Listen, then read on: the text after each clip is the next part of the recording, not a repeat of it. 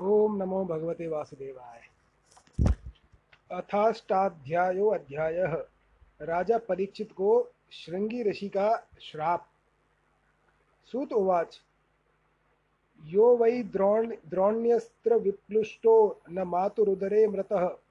अनुग्रहात् भगवतः कृष्णस्याद्भुतकर्मणः ब्रह्मकोपोत्थिदाताद् यस्तु तक्षकात् प्राणविप्लात् न सम्मोहोरुभयाद् भगवत्य, भगवत्यर्पिताश्चयः। उत्सृज्य सर्वतः संगम, विज्ञाता जित संस्थितः। संस्थितिः, वैयासके, वैयासकेर्जहो शिष्यो गंगायां स्वं कलेवरम् नोत्तम वार्तानां जुषतां तत्कथामृतं सयात् संभ्रमो अन्तकाले अपि स्मरतां तत्पदाम्बुजम्। त्वात् कलिर्न प्रभवेत प्रविष्टो अपीह सर्वतः। यावदीशो महानुर्व्यामाभिमन्यव एकराट। सूत जी कहते हैं, अद्भुत कर्मा भगवान श्री कृष्ण की कृपा से राजा परीक्षित अपनी माता की कोख में अश्वत्थामा के ब्रह्मास्त्र से जल जाने पर भी मरे नहीं। जिस समय ब्राह्मण के श्राप से उन्हें डसने के लिए तक्षक आया उस समय वे प्राणनाश के महान भय से भी भयभीत नहीं हुए, क्योंकि उन्होंने अपना चित्त भगवान श्री कृष्ण के चरणों में समर्पित कर रखा था। उन्होंने सबकी आसक्ति छोड़ दी। गंगा तट पर जाकर श्री सुखदेव जी से उपदेश ग्रहण किया और इस प्रकार भगवान के स्वरूप को जानकर वे अपने शरीर को त्याग दिया। जो लोग भगवान श्री कृष्ण की लीला कथा कहते हैं, उस कथा का पान करते रहते हैं और इन दोनों ही साधनों के द्वारा उनके चरण कमलों का स्मरण करते रहते हैं। उन्हें अंतकाल में भी मोह नहीं होता।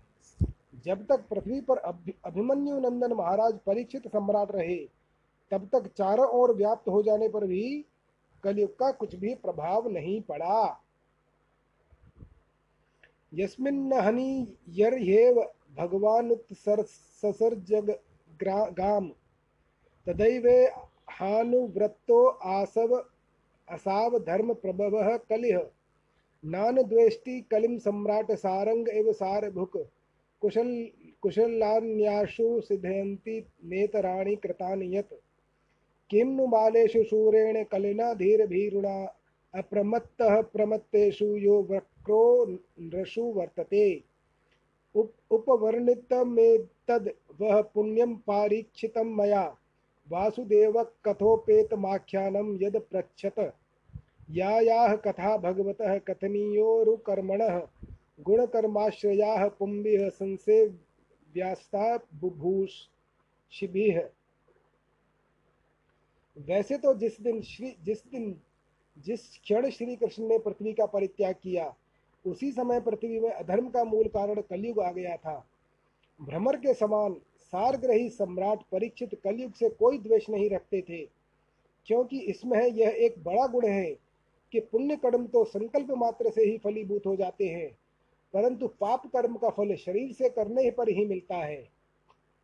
संकल्प मात्र से नहीं, यह भेड़िए के समान बालकों के प्रति शूरवीर और धीर वीर पुरुषों के लिए बड़ा भीरु है। यह प्रमादी मनुष्यों को अपने वश में करने के लिए सदा सावधान रहता है। शौनकादि ऋषियों, आप लोगों को मैंने भगवान की कथा से युक्त राजा परीक्षित का पवित्र चरित्र सुनाया। आप लोगों ने यही पूछा था, भगवान श्री कृष्ण कीर्तन करने योग्य बहुत सी लीलाएँ करते हैं, इसलिए उनके गुण और लीलाओं से संबंध रखने वाली जितनी भी कथाएँ हैं, कल्याणकामी पुरुषों को उन सबका सेवन करना चाहिए। ऋषय उवाच उचुह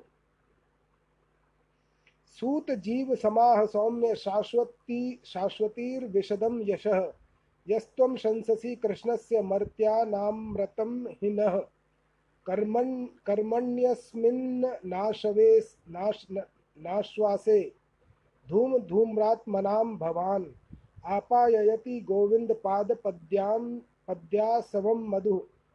तुलयां लवेनापि न स्वर्गं, नापुन् नापुनर्भवं भगवतसङ्गीतसङ्गस्य मर्त्यानां किमुताशिषिः?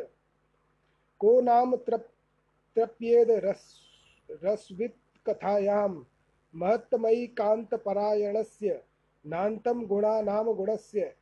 जगमु जगमु योगेश्वरा ये भवपाद्य मुख्या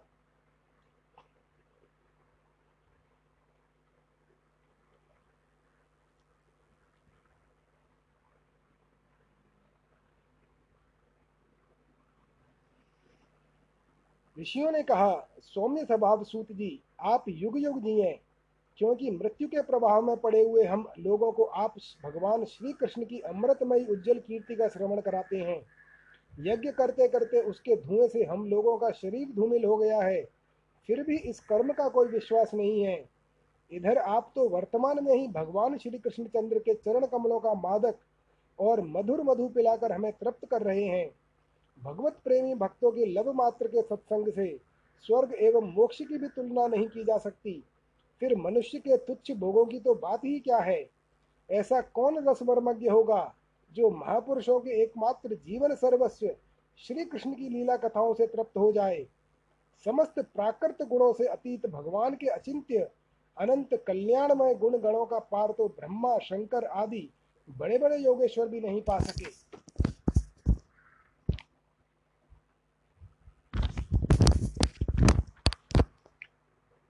तन्नो भवान वै भगवत प्रधानो महत्तमयी कांत परायणस्य हरेरुदारम चरितम विशुद्धम श्रुश्रुतशतां न वितनोत विद्वन्। स वै महाभागवत परीक्षित येन येनापवर्गाख्यमद मद बुद्धिः। ज्ञानेन वै वैयास वैयास किश किशब्दितेन। भेजे खगे खगेन्द्रोजपादमूलम्। तन्नः परम पुण्यम संव्रतार्थम आख्यानमत्यद्भुत योगनिष्ठम आख्या आख्याह्यनन्त ताचरितोपन्नम पारीक्षितम भागवताभिरामम।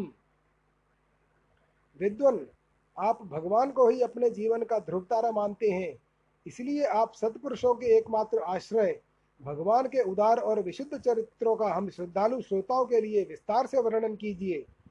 भगवान के परम प्रेमी महाबुद्धि परीक्षित ने श्री सुखदेव जी के उपदेश किए हुए, जिस ज्ञान से मोक्ष स्वरूप भगवान के चरण कमलों को प्राप्त किया, आप कृपा करके उसी ज्ञान और परीक्षित के परम पवित्र उपाख्यान का वर्णन कीजिए, क्योंकि उसमें कोई बात छिपा कर नहीं कही गई होगी, और भगवत प्रेम की अद्भुत योग निष्ठा का निरूपण किया गया होगा।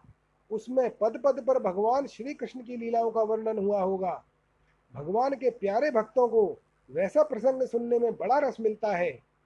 सूत उवाच, अहो वयम जन्म भ्रतो अद्य हास्म वृद्धानुवृत्त्यापि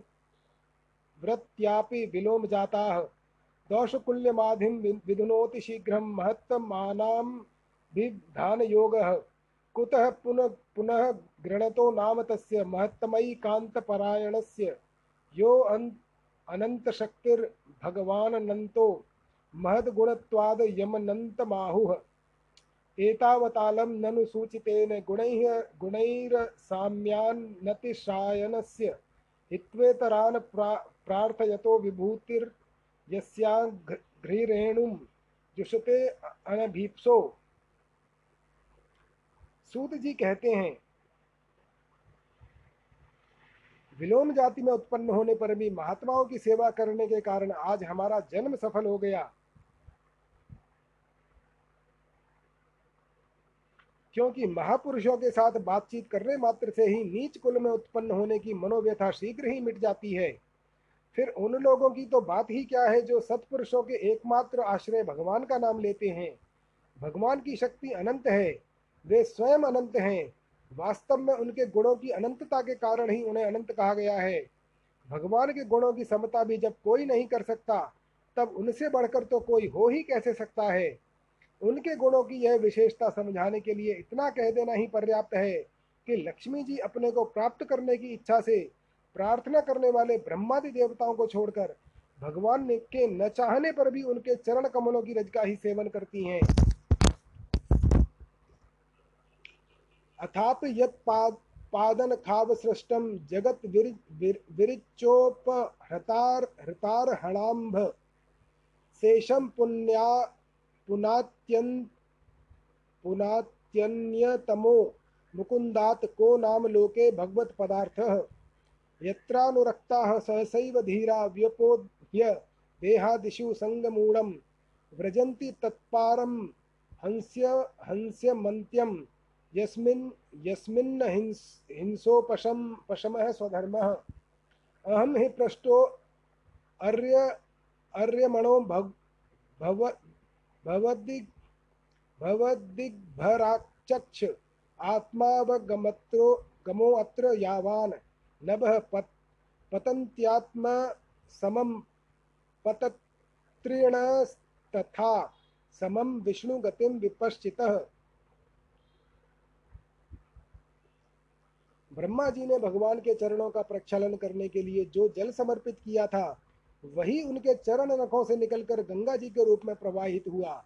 यह जल महादेव जी सहित सारे जगत को पवित्र करता है। ऐसी अवस्था में त्रिभुवन में श्री कृष्ण के अतिरिक्त भगवान शब्द का दूसरा और क्या अर्थ हो सकता है?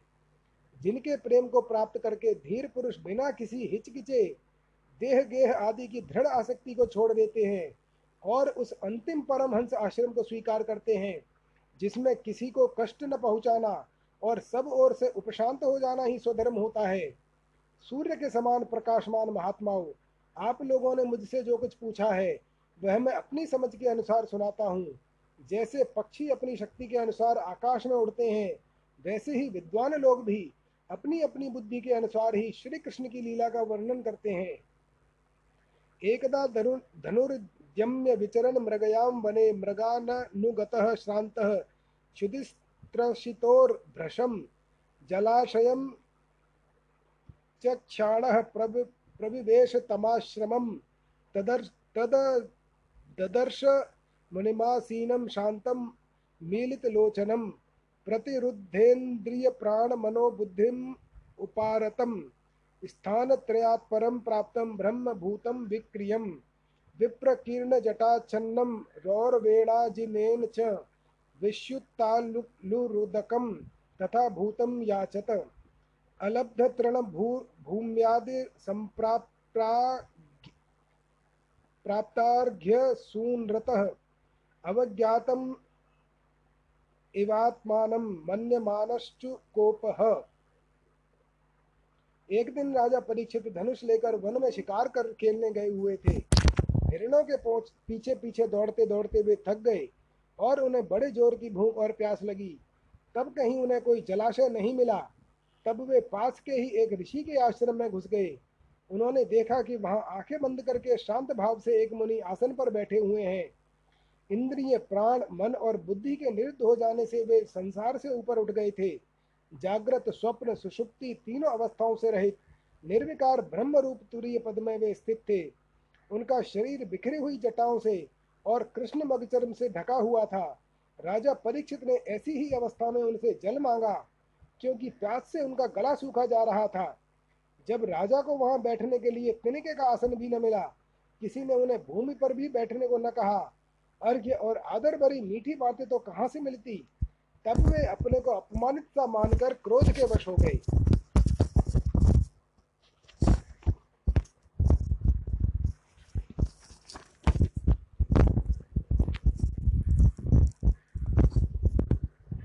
अभूतपूर्व सहसा श्रुत्रदम्भ्या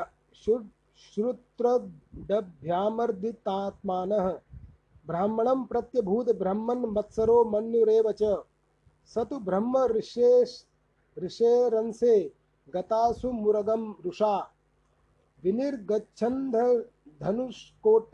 निधाय पुरमा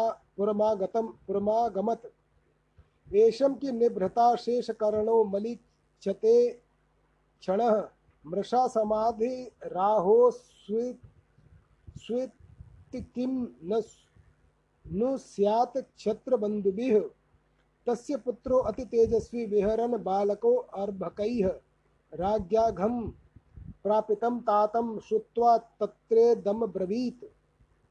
अहो अधर्म है पालानाम पीनाम बलिभुजामिव। स्वामी यंग स्वामिन यंग यंघम यद दासानाम द्वारपानाम सुनामिव। शौनक जी वे भूख प्यास से छटपटा रहे थे, इसलिए एकाएक उन्हें ब्राह्मण के प्रति ईर्ष्या और क्रोध हो आया। उनके जीवन में इस प्रकार का यह पहला ही अवसर था। वहाँ से लौटते समय उन्होंने क्रोधवश धनुष की नोक से एक मरा सांप उठाकर ऋषि के गले में डाल दिया और अपनी राजधानी में चले आए।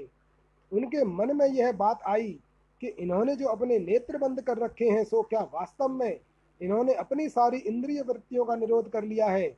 अथवा इन राजाओं से हमारा क्या प्रयोजन है? यह सोचकर इन्होंने झूठ मूठ समाधि का ढोंग रच रखा है। उन शमीक मुनि का पुत्र बड़ा तेजस्वी था। वह दूसरे ऋषि कुमारों के साथ पास ही खेल रहा था। जब उस बालक ने सुना कि राजा ने मेरे पिता के साथ दुर्व्यवहार किया है तब वह इस प्रकार कहने लगा, ये नरपति कहनाने वाले लोग उच्चिष्ट भोजी कौ के समान सन्न मुसंड होकर कितना अन्याय करने लगे हैं। ब्राह्मणों के दास होकर भी ये दरवाजे पर पहरा देने वाले कुत्ते के समान अपने स्वामी का ही तिरस्कार करते हैं।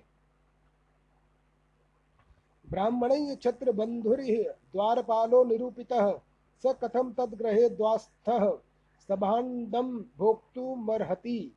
कृष्णे गते भगवती शास्त्र्यूर शास्त्र शास्त्र उत्पत्पथगामिनाम् तद भिन्न सेतून द्याहम शास्मी पश्यत मे बलम। इत्युक्त्वा रोषता मराक्षो वयसानृषि बालकः कौशिक्याप उपस्पृश्य वाग वज्रम विससर्जः। इति लंघित मर्यादम तक्षकः सप्तमे अहनि। दंक्षति स्म कुलांगारम चोदितो मे तत्र द्रुहम। ब्राह्मणों ने क्षत्रियों को अपना द्वारपाल बनाया है। उन्हें द्वार पर रहकर रक्षा करनी चाहिए। घर में घुसकर स्वामी के बर्तनों में खाने का उसे कोई अधिकार नहीं है। अतएव उन्मार्ग गामियों के शासक भगवान श्री कृष्ण के परम धाम पधार जाने पर इस मर्यादा तोड़ने वाले को मैं आज दंड देता हूँ। मेरा तपोबल देखो।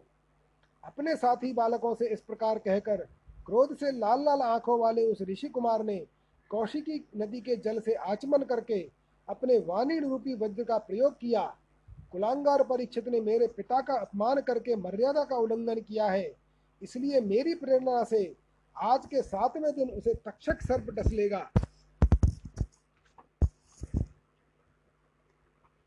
ततो अभ्यते त्याश्रमम बालो गले सर्प कले वरम पितरम वीक्ष दुख हार्तो मुक्त कंठो रुरोध, स वा आंगिरसो ब्रह्मा, ब्रह्मन श्रुत्वा सुतविलापनम् उन्मील उन्मील्य शनकैः नेत्रे दृष्ट्वा स्वांसे मृतोरगम्। विसृज्य पुत्रं पप्रच्छ वत्स कस्माद्दिरोदिषि केन वा ते इत्युक्तः स न्यवेदयत्। निशम्य सप्तमतदर्हं नरेन्द्रं स ब्राह्मणो नात्मजं व्यनन्दत अहो बता, बतांहो महदज्ञते कृतम् अल्पीयसी द्रोह उरुधर्मो धृतः। न वै नरभिर्नरदेवं पराख्यं सम्मातुं, सम्मातुम हस्य विपक्वबुद्धे यत्तेजसा दुर्विषेह दुर्विषहेण गुप्ता विदन्ति। भद्राय भद्रायण कुतो भयाः प्रजा। इसके बाद वह बालक अपने आश्रम पर आया और अपने पिता के गले में सांप देखकर उसे बड़ा दुख हुआ और वो डाढ़ मारकर रोने लगा। विप्रवर शौनक जी, शमीक मुनि ने अपने पुत्र का रोना चिल्लाना सुनकर धीरे धीरे अपनी आँखें खोली और देखा कि उनके गले में एक मरा सांप पड़ा है। उसे फेंक कर उन्होंने अपने पुत्र से पूछा, बेटा, तुम क्यों रो रहे हो? किसने तुम्हारा उपकार अपकार किया है? उनके इस प्रकार पूछने पर बालक ने सारा हाल कह दिया। ब्रह्मर्षि शमीक ने राजा के शाप की बात सुनकर अपने पुत्र का अभिनंदन नहीं किया। उनकी दृष्टि में परीक्षित शाप के योग्य नहीं थे। उन्होंने कहा, अहो मूर्ख बालक, तूने बड़ा पाप किया। खेद है कि उनकी थोड़ी सी गलती के लिए तूने उनको इतना बड़ा दंड दिया। तेरी बुद्धि अभी कच्ची है। तुझे भगवत स्वरूप राजा को साधारण मनुष्यों के समान नहीं समझना चाहिए, क्योंकि राजा के दुस्सह तेज से सुरक्षित और निर्भय रहकर ही प्रजा अपना कल्याण संपादन करती है। अलक्ष्यमाणे नर देवा देवनाम्नी रथांगपाणा वय मंगम लोक तदा ही चौर प्रचुरो विनड्डक्ष्यत्यरक्ष्यमाणो अविवत अविरूथवत क्षणात् तदद्य न पापमुपैत्यनन्वयं यन्नष्टनाथस्य विसोर्विलुं विलुम्पकात्। परस्परं घृण्णन्ति शपन्ति व्रजते पशून् स्त्रियो अर्थान् पुरुदस्यवो जनाः। तदा आर्यधर्मश्च विलीयते नृणां वर्णाश्रमाचारयुतस्त्रयीमयः। ततोऽर्थकामाभिनिवेशितात्मनां शुनां कपीनामेव वर्णशङ्करः धर्मपालो नरपतिः स तु समाड् ब्रह्म बृहच्छ्रवाः साक्ष महाभागवतो राजर्षिर्हयमेधयाट्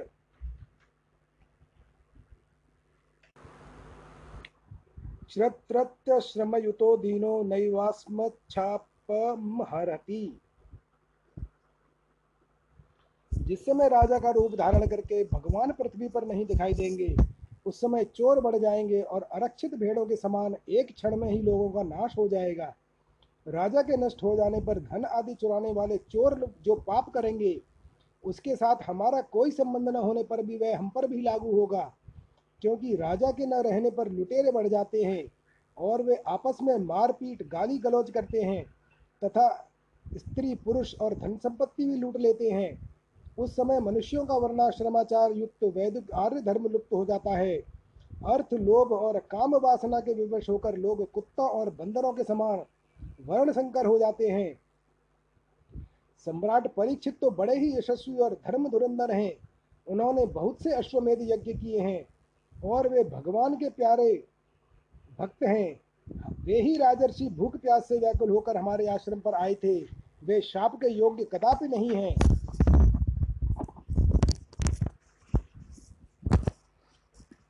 अपापेषु स्वभृत्येषु बाले नामपक बुद्धिना पापम कृतम तद भगवान सर्वात्मा क्षंतुम अर्हति।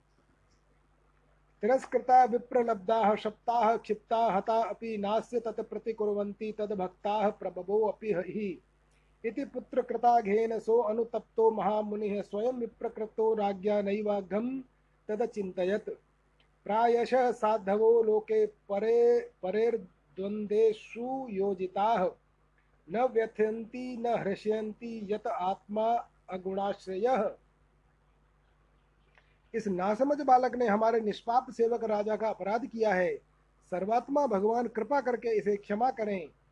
भगवान के भक्तों में भी बदला लेने की शक्ति होती है, परंतु वो दूसरों के द्वारा किए हुए अपमान, धोखेबाजी गाली गलौज आक्षेप और मारपीट का कोई बदला नहीं लेते। महामुनि शमीक को पुत्र के अपराध पर बड़ा पश्चाताप हुआ। राजा परीक्षित ने जो उनका अपमान किया था, उस पर तो उन्होंने ध्यान ही नहीं दिया। महात्मा को स्वभाव ऐसा ही होता है कि जगत में जब दूसरे लोग उन्हें सुख दुख आदि द्वंद्वों में डाल देते हैं, तब भी वे प्राय हर्षित या व्यतीत नहीं होते, क्योंकि आत्मा का स्वरूप तो गुणों से सर्वथा परे ही है। इति श्रीमद्भागवते महापुराणे पारमहंस्यां संगीतायां प्रथम स्कंदे विप्राश विप्रशापोपलम्भनम नामाष्टाध्यायो, नामाष्ट नामाष्टादशो अध्यायः अथैकोनविंशो अध्यायः। परीक्षित का अनशन व्रत और सुखदेव जी का आगमन। सूत उवाच। महीपतिस्थत्वथ तत्कर्म ग्रह्यम विचिन विचिन्तयन्नात्मकृतं सुदुर्मनाः। अहो मया नीच मनार्य व्रत वत्कृतं निरागसी ब्रह्माणि गूढ़तेजसी। ध्रुवं ततो मे कृतदेवहेलनाद् दुरत्ययं व्यसनं नाति दीर्घात्। तदस्तु कामं त्व त्वघर्निष्कृताय मे। यथा न कुर्यां पुनरेवं धाः अद्यैव राज्यं बलं बलमृद्धकौशं। प्रकोपित ब्रह्मकुल कुलानलो मे। दहत्वभद्रस्य पुनर्न मे अभूत। पापीयसी धीर धीर द्विज देव गोभ्य सूत जी कहते हैं, राजधानी में पहुँचने पर राजा परीक्षित को अपने उस निंदनीय कर्म के लिए बड़ा पश्चाताप हुआ। वे अत्यंत उदास हो गए और सोचने लगे, मैंने निरपराध एवं अपना तेज छिपाए हुए ब्राह्मण के साथ अनार्य पुरुषों के समान बड़ा नीच व्यवहार किया। यह बड़े खेद की बात है। अवश्य ही उन महात्मा के अपमान के फल स्वरूप शीघ्र से शीघ्र मुझ पर कोई घोर विपत्ति आवेगी।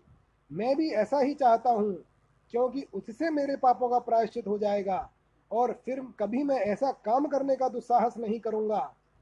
ब्राह्मणों की क्रोधाग्नि आज ही मेरे राज्य सेना और भरे पूरे खजाने को जलाकर खाक कर दे, जिससे फिर कभी मुझे दुष्ट की ब्राह्मण, देवता और गौ के प्रति ऐसी पाप बुद्धि न हो। सत यथा मुनेः सुतोक्तो निर् निर्रतिस्तक्षकाख्यः। स साधु मेने नचिरेण तक्षकानलं प्रसक्तस्य विरक्तिकारणम् अथो विहाये ममं च लोकं विमर्शिततो विमर्शितौ हेयतया पुरस्तात्। कृष्णाग्डघ्रिसेवां धिमन्यान् मन्यमान्। उपाविशत प्रायं मर् मर्त्यनद्या, मर्त्यनद्यां या वै लसथ्री तुलसी विमिश्र कृष्णां कृष्णाघ्रेणव्यधिकाम्बुनेत्री पुनाति लोकानुभयत्र शेषान् कस्तां न सेवेत मरिष्यमाणः इति व्यवच्छिद्य स पाण्डवेयः। प्रायोपवेशं प्रति विष्णुपद्यां दध्यो मुकुन्दाङ्घ्रिमन्यो भावो मुनिव्रतो मुक्त समस्त संगः इस प्रकार वे चिंता कर ही रहे थे कि उन्हें मालूम हुआ, ऋषि कुमार के शाप से तक्षक मुझे डसेगा। उन्हें वह धधकती हुई आग के समान तक्षक का डसना बहुत भला मालूम हुआ। उन्होंने सोचा कि बहुत दिनों से मैं संसार में आसक्त हो रहा था। अब मुझे शीघ्र वैराग्य होने का कारण प्राप्त हो गया। वे इस लोक और परलोक के भोगों तो पहले से ही तुच्छ और त्याज्य समझते थे। अब उनका स्वरूप स्वरूपतः त्याग करके भगवान श्री कृष्ण के चरण कमलों की सेवा को ही सर्वोपरि मानकर आमरण अनशन व्रत लेकर वे गंगा तट पर बैठ गए। गंगा जी का जल भगवान श्री कृष्ण के चरण कमलों का वह पराग लेकर प्रवाहित होता है, जो श्रीमती तुलसी की गंध से मिश्रित है। यही कारण है कि वे लोकपालों के सहित ऊपर नीचे के समस्त लोगों को पवित्र करती है। कौन ऐसा मरणासन्न पुरुष होगा जो उनका सेवन न करेगा? इस प्रकार गंगा जी के तट पर आमरण हंसन का निश्चय करके उन्होंने समस्त आसक्तियों का परित्याग कर दिया और वे मुनियों का व्रत स्वीकार करके अनन्य भाव से श्री कृष्ण के चरण कमलों का ध्यान करने लगे। तत्रोपजग्मुर्भुवनं पुनाना महानुभावा मुनयः सशिष्याः प्रायेण तीर्थाभिगमापदेशः स्वयं ही तीर्थानि पुनन्ति सन्तः। अत्रिर्वसिष्ठश्च्यवनः शरद्वानरिष्टे नरिष्टनेमि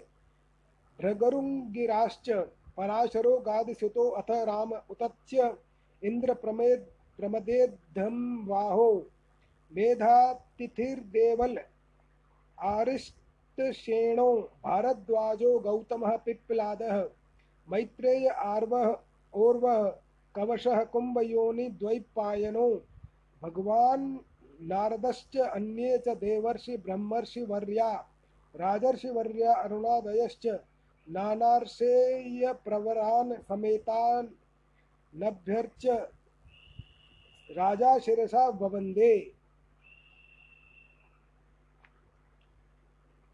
उस समय त्रिलोकी को पवित्र करने वाले बड़े बड़े महानुभाव ऋषि मुनि अपने शिष्यों के साथ वहाँ पधारे।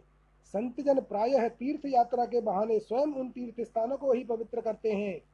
उस समय वहाँ पर अत्रि, वशिष्ठ, च्यवन, शरद्वान, अरिष्टनेमी, भृगु, अंगिरा, पराशर, विश्वामित्र, परशुराम, उतथ्य इंद्र प्रमद इद्मवाह, मेधातिथि, देवल आरिष्टशेण भारद्वाज, गौतम पिप्पलाद मैत्रेय और कवश अगस्त्य, भगवान व्यास, नारद तथा इनके अतिरिक्त और भी कई श्रेष्ठ देवर्षि, ब्रह्मर्षि तथा अरुणादि राजर्षि वर्गियों का शुभागमन हुआ। इस प्रकार विभिन्न गोत्रों के मुख्य मुख्य ऋषियों को एकत्र देखकर राजा ने सबका यथोयोग्य सत्कार किया और उनके चरणों पर सिर रखकर वंदना की।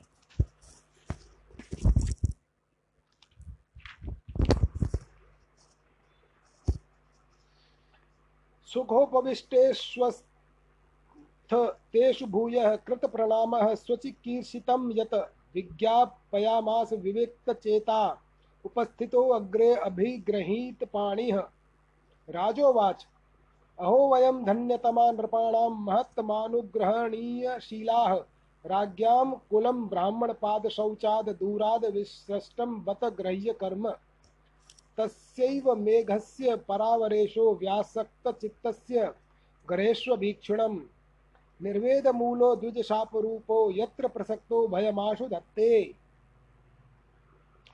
जब सब लोग आराम से अपने अपने आसन पर बैठ गए, तब महाराज परीक्षित ने उन्हें फिर से प्रणाम किया और उनके सामने खड़े होकर शुद्ध हृदय से अंजलि बांधकर वे जो कुछ करना चाहते थे उसे सुनाने लगे। राजा परीक्षित ने कहा, अहो समस्त राजाओं में हम धन्य हैं, धन्यतम हैं, क्योंकि अपने शील स्वभाव के कारण हम आप महापुरुषों के कृपा पात्र बन गए हैं। राजवंश के लोग प्रायः निंदित कर्म करने के लिए ब्राह्मणों के चरण धोवन से दूर पड़ जाते हैं। यह कितने खेद की बात है। मैं भी राजा ही हूँ। निरंतर गेह देह में आसक्त होने के कारण मैं भी पाप रूप ही हो गया हूँ। इसी से स्वयं भगवान ही ब्राह्मण के शाप के रूप में मुझ पर कृपा करने के लिए पधारे हैं।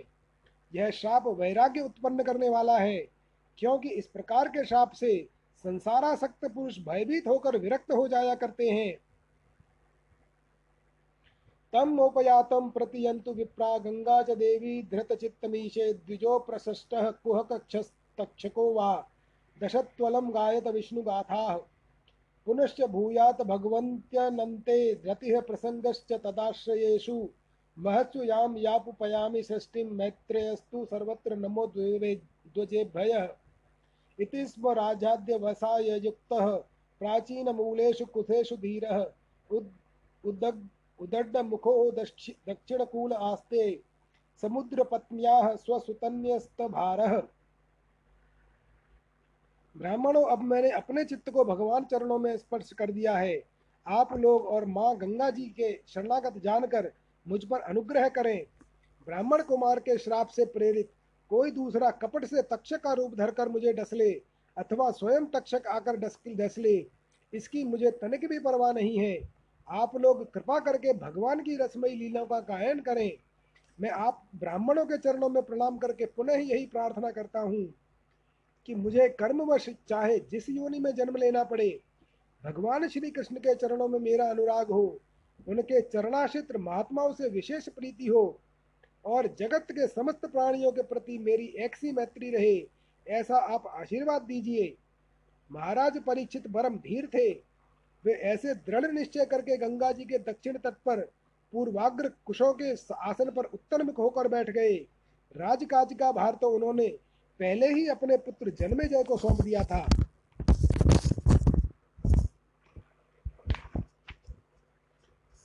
एवं च तस्मिन् नरदेवदेवे प्रायोपविष्टे दिवसे देवसङ्गाः प्र, प्रशस्य भूमौ व्यकिरन् प्रसूनैर्मुदा प्रसूनैर्मुदा, मुहुर्दुन्दुभयश्च नेदुः महर्षयो वै समु, समुपागता ये प्रशस्य साधि साध्वित्यनुमोदमानाः।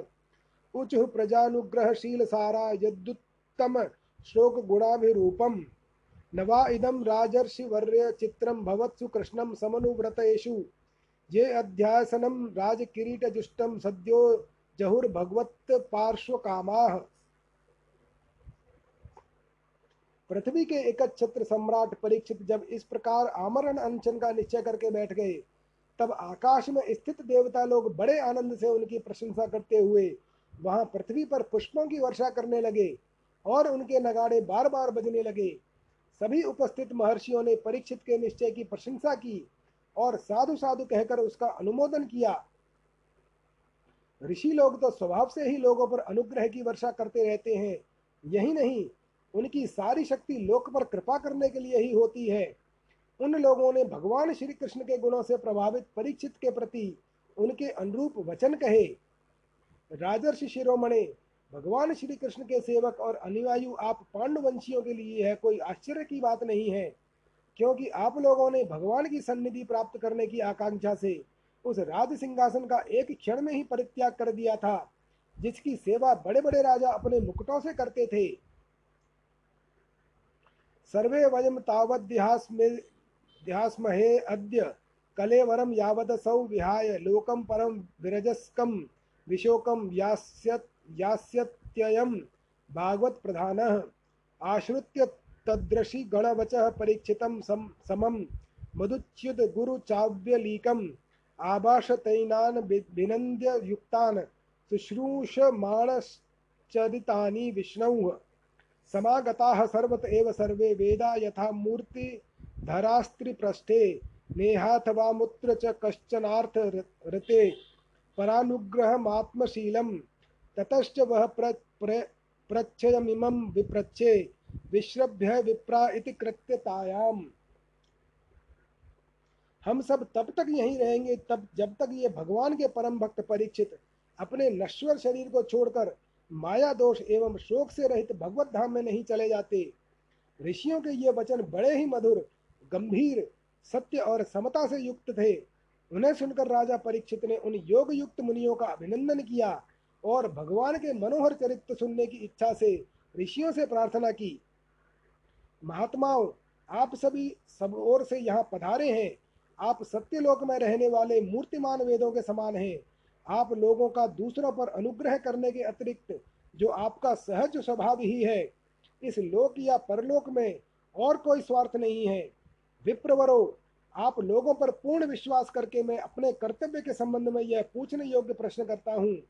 आप सभी विद्वान परस्पर विचार करके बतलाइए।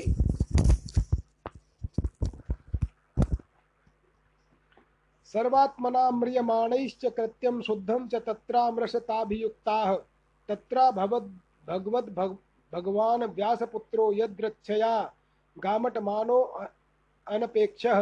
अलक्ष्यलिङ्गो निजलाभतुष्टो व्रतश्च बालैः वधूत्वेषः तं दृष्टवर्षं सुकुमारपादकरोर्बा बाह, बाहं वंशकपोलगात्रम् चार्वायताक्षोन्न सतुल्यकर्ण शुभ्रवानम वाननम कंबुज सुजात कंठम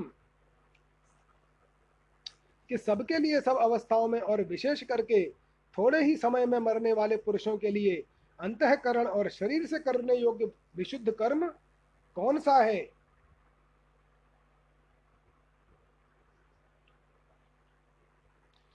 उसी समय पृथ्वी पर स्वेच्छा से विचरण करते हुए और किसी की कोई अपेक्षा न रखने वाले व्यास नंदन भगवान श्री सुखदेव जी महाराज वहाँ प्रकट हो गए।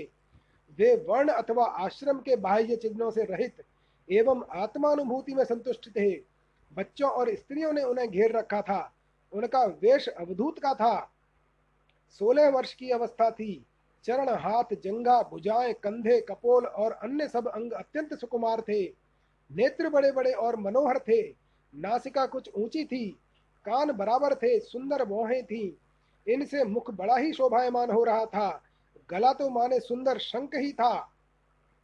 निगूढ़ जत्रुम प्रतुतुंग वक्षस मावर्तनाभिम वलिवल्गूदरम च दिगंबरम वक्त्र विकीर्ण केशम प्रलंब बाहुम स्वमरोत्तमाभम श्यामम सदा पीच्य वयो अंगलक्षम्या, स्त्रीणां मनोज्ञं रुचिर रुचिरस्मितेन। प्र प्रत्युत्थितास्ते मुनयः श्वासनेभ्यस्तल्लक्षणज्ञा, अपि गुणवर्चसमम्। स विष्णुरातो अतिथय आग आगताय तस्मै सर्पयां शिरसा आजहार। ततो निवृता ह्यबुद्धाः, स्त्रियो अगर्भका अर्भका। महासने सोपविशेष पूजितः। हंसली ढकी हुई, छाती चौड़ी और उभरी हुई, नाभि भंवर के समान गहरी, तथा उधर बड़ा ही सुंदर त्रिवली से युक्त था। लंबी लंबी भुजाएँ थीं, मुख पर घुंघराले बाल बिखरे हुए थे। इस दिगंबर वेश में वे श्रेष्ठ देवता के समान तेजस्वी जान पड़ते थे।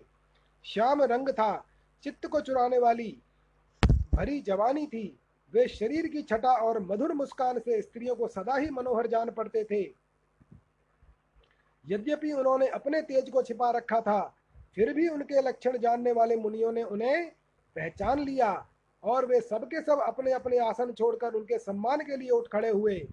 राजा परीक्षित ने अतिथि रूप से पधारे हुए श्री सुखदेव जी को सिर झुकाकर प्रणाम किया और उनकी पूजा की।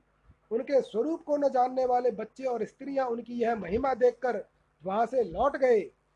सबके द्वारा सम्मानित होकर श्री सुखदेव जी श्रेष्ठ आसन पर विराजमान हुए। ससंवृतस्तत्र महान महीयसां ब्रह्मर्षि राजर्षि देवर्षि संगैः भगवान यथेन्दु ग्रह ग्रहर क्षतारानिकरैः परितः प्रशान्तमासीनमकुण्ठमेधसं मुनिं नृपो भागवतो अभ्युपेत्य प्रणम्य मूर्धा, मूर् मूर्, मूर्धनावहितः कृताञ्जलिर्नत्वा गिरा सुनृत्य यान्वपृच्छत्।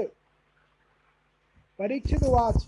अहो अद्य वयं ब्रह्मा, ब्रह्मन् सत्, सत्सेव्या क्षत, क्षत्रबन्धवः। कृपया तिथिरूपेण भगवतीर्थकाः कृताः।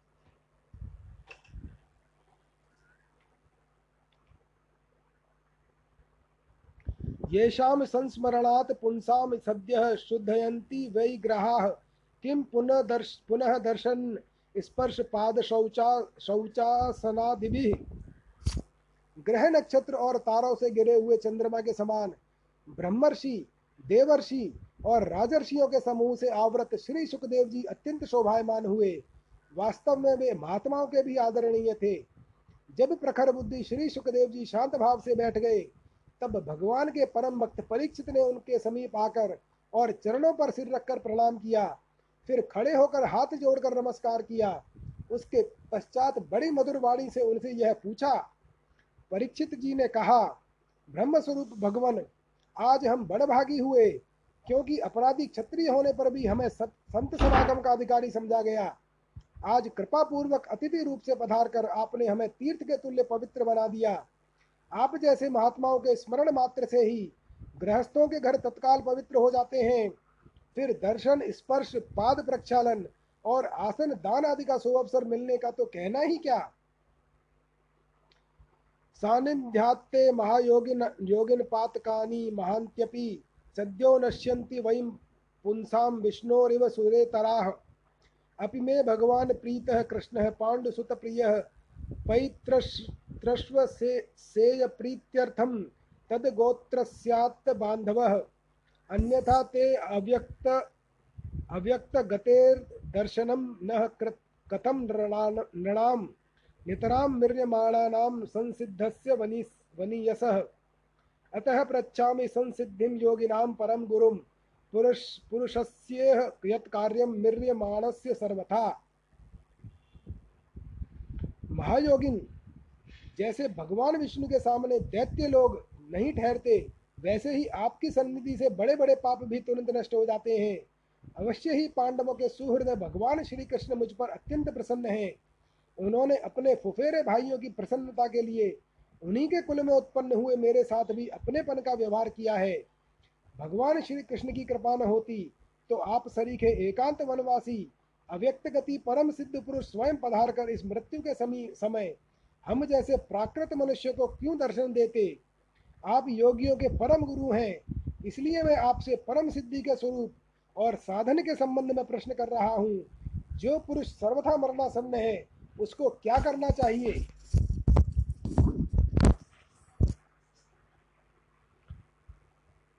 यश्रोतव्यमथो जप्यम यत द्रभ्य प्रभो स्मर्तव्यम भजनीयम वा ब्रूहि यद्वा विपर्ययम्।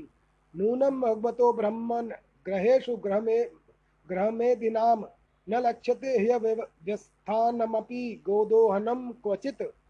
सूत उवाच, एवमा एवमा भाषितः पृष्टः स राज्ञा लक्षणया गिरा। प्रत्यभाषित धर्मज्ञो भगवान बादरायणी भगवान साथ ही यह भी बतलाइए कि मनुष्य मात्र को क्या करना चाहिए? वे किसका श्रवण, किसका जप, किसका स्मरण और किसका भजन करें? और किसका त्याग करें? भगवत स्वरूप मुनिवर आपका दर्शन अत्यंत ही दुर्लभ है, क्योंकि जितनी देर में एक गाय दुही जाती है, गृहस्थों के घर पर उतनी देर भी तो आप ठहरते नहीं हैं।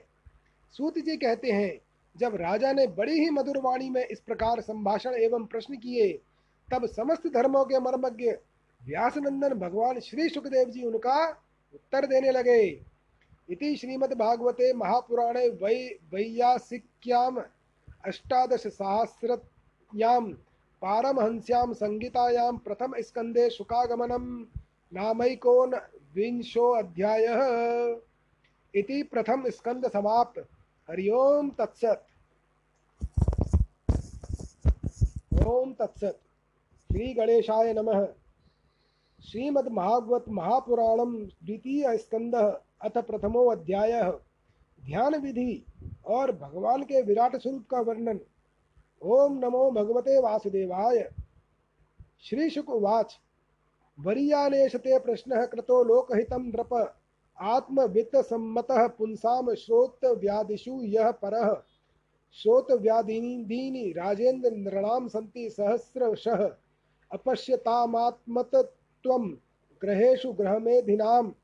निद्रया हियते नक्तं व्यवायेन च वा दिवाचार्थे हया राजन कुटुम्ब भरणेन वा देहापत्यकलत्रादिष्वात्मसैन्येष्वसत्स्वपि तेषां प्रमत्तो निधनं पश्यन्नपि न पश्यति। तस्मात् भारत सर्वात्मा भगवान ईश्वरो हरिः। श्रोतव्यः कीर्तितवश्च स्म स्मर्तव्यश्चेच्छता भयम् एतावान सांख्य योगाभ्याम स्वधर्म परिनिष्ठया जन्म लाभ पर परः पुंसाम मते नारायण स्मृति। श्री सुखदेव जी ने कहा, परीक्षित, तुम्हारा लोकहित के लिए किया हुआ यह प्रश्न बहुत ही उत्तम है। मनुष्यों के लिए जितनी भी बातें सुनने, स्मरण करने या कीर्तन करने की हैं, उसमें यह सबसे श्रेष्ठ है। आत्मज्ञानी महापुरुष ऐसे प्रश्न का बड़ा आदर करते हैं। राजेंद्र, जो गृहस्थ घर के काम धंधों में उलझे हुए हैं, अपने स्वरूप को नहीं जानते, उनके लिए हज़ारों बातें कहने, सुनने अथवा सोचने करने की रहती हैं। उनकी सारी उम्र यों ही बीत जाती है। उनकी रात नींद या स्त्री प्रसंग से ही कटती है। और दिन धन की हाय हाय या कुटुंबियों के भरण पोषण में समाप्त हो जाता है। संसार में जिन्हें अपना अत्यंत घनिष्ठ संबंधी कहा जाता है, वे शरीर, पुत्र, स्त्री आदि कुछ नहीं है, असत हैं। परंतु जीव उनके मोह में ऐसा पागल सा हो जाता है कि रात दिन उनको मृत्यु का ग्रास होते देखकर भी चेतता नहीं। इसलिए परीक्षित, जो अभय पद को प्राप्त करना चाहता है, उसे तो सर्वात्मा, सर्वशक्तिमान भगवान श्री कृष्ण की ही लीलाओं का श्रवण, कीर्तन और स्मरण करना चाहिए। मनुष्य जन्म का यही इतना ही लाभ है कि चाहे जैसे हो, ज्ञान से, भक्ति से अथवा अपने धर्म की निष्ठा से जीवन को ऐसा बना लिया जाए कि मृत्यु के समय भगवान की स्मृति अवश्य बनी रहे।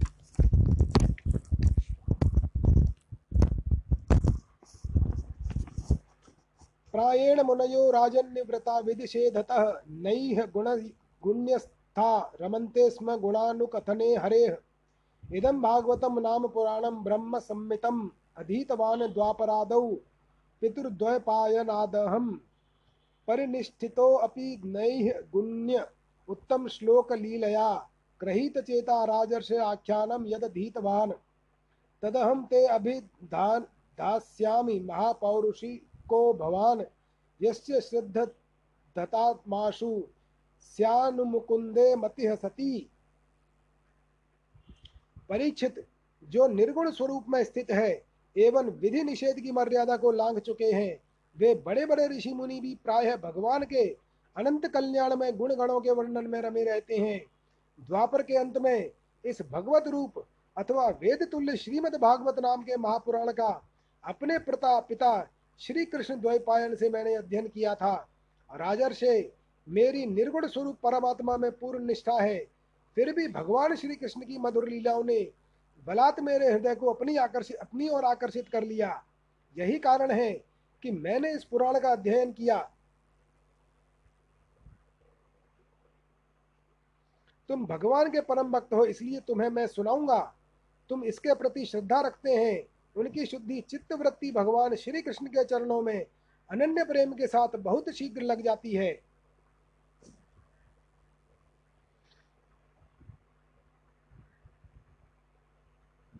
एतन निर, निर्विद्यमाना नामित छिताम कुतो भयम। योगिनां नृप निर्णीतं हरेर्नाम नामनुकीर्तनम। किं प्रमत्तस्य बहुभिः परो परोक्षैः परोक्षैर्हाय नैः रिह। वरं मुहूर्तं विदितं घटेत श्रेयसे यतः। कटवांगो नाम राजर्षि ज्ञात ज्ञातवेयात्मि महायुषः। मुहूर्तात् स्व मुहूर्तात् सर्व मुत्सृज्य गतवान भयम हरिम त्वाप्ये तत्तहरिः गौरव्य सप्ताहं जीवितावधिः। उपकल्पय तत्सर्वं तावद्यत् साम्परायिकम् अन्तकाले तु पुरुष आगते गतसाध्वसः। छिन्द्यादस दसङ्गशस्त्रेण स्पृहां देहे अनु ये चेतम्।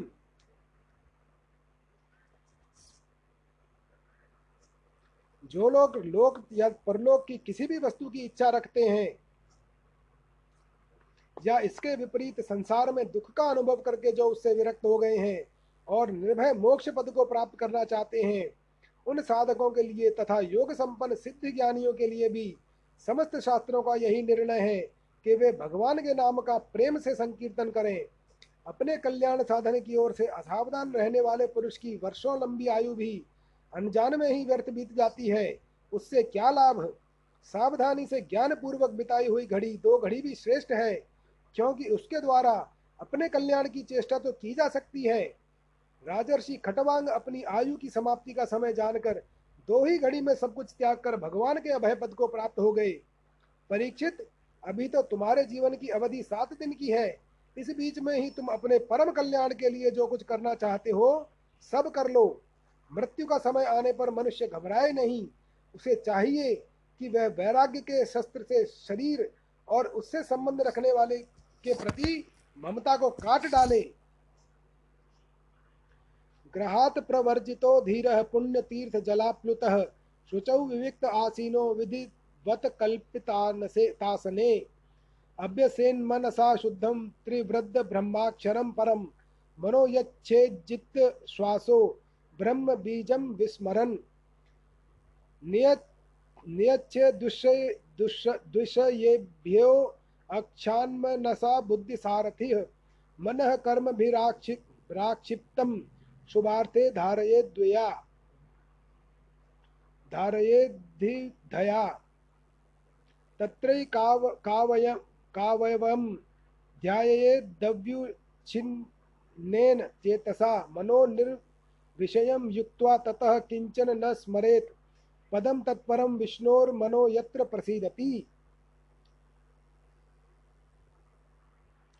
धैर्य के साथ घर से निकलकर पवित्र तीर्थ के जल में स्नान करें और पवित्र तथा एकांत स्थान में विधि पूर्वक आसन लगाकर बैठ जाए। तत्पश्चात परम पवित्र ओम इन तीन मात्राओं से युक्त प्रणव का मन ही मन जाप करें। प्राणवायु को वश में करके मन का दमन करें। और एक क्षण के लिए भी प्रणव को न भूलें। बुद्धि की सहायता से मन के द्वारा इंद्रियों को उनके विषयों से हटा लें और कर्म की वासनाओं से चंचल हुए मन को विचार के द्वारा रोककर भगवान के मंगलमय रूप में लगाएँ। स्थिर चित्त से भगवान श्री विग्रह में से किसी एक अंग का ध्यान करें। इस प्रकार एक एक अंग का ध्यान करते करते विषय वासना से रहित मन को पूर्ण रूप से भगवान में ऐसा तल्लीन कर दें कि फिर किसी और विषय का चिंतन ही न हो। वही भगवान विष्णु का परम पद है, जिसे प्राप्त करके मन भगवत प्रेम रूप आनंदमय से भर जाता है।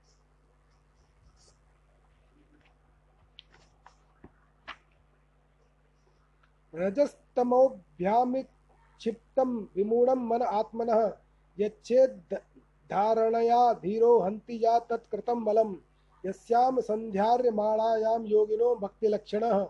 आशु पद्यते योग आश्रय भद्रमीक्षतः। राजोवाच, यसा संधार्यते ब्रह्मन धारणा यत्र सम्मता, यादृशी वा हरेदाशु पुरुषस्य मनोमलम श्री शुक उवाच, जितासनो जितश्वासो जितसंगो जितेन्द्रिय स्थूले भगवतो रूपे मनः संधारयेद्ध्रिया विशेषतस्य देहोऽयं यत् स्थविष्ठश्च स्थवीयसां यते यत्रेदम दृश्यते विश्वम भूतम भव्यम भवच्च सत।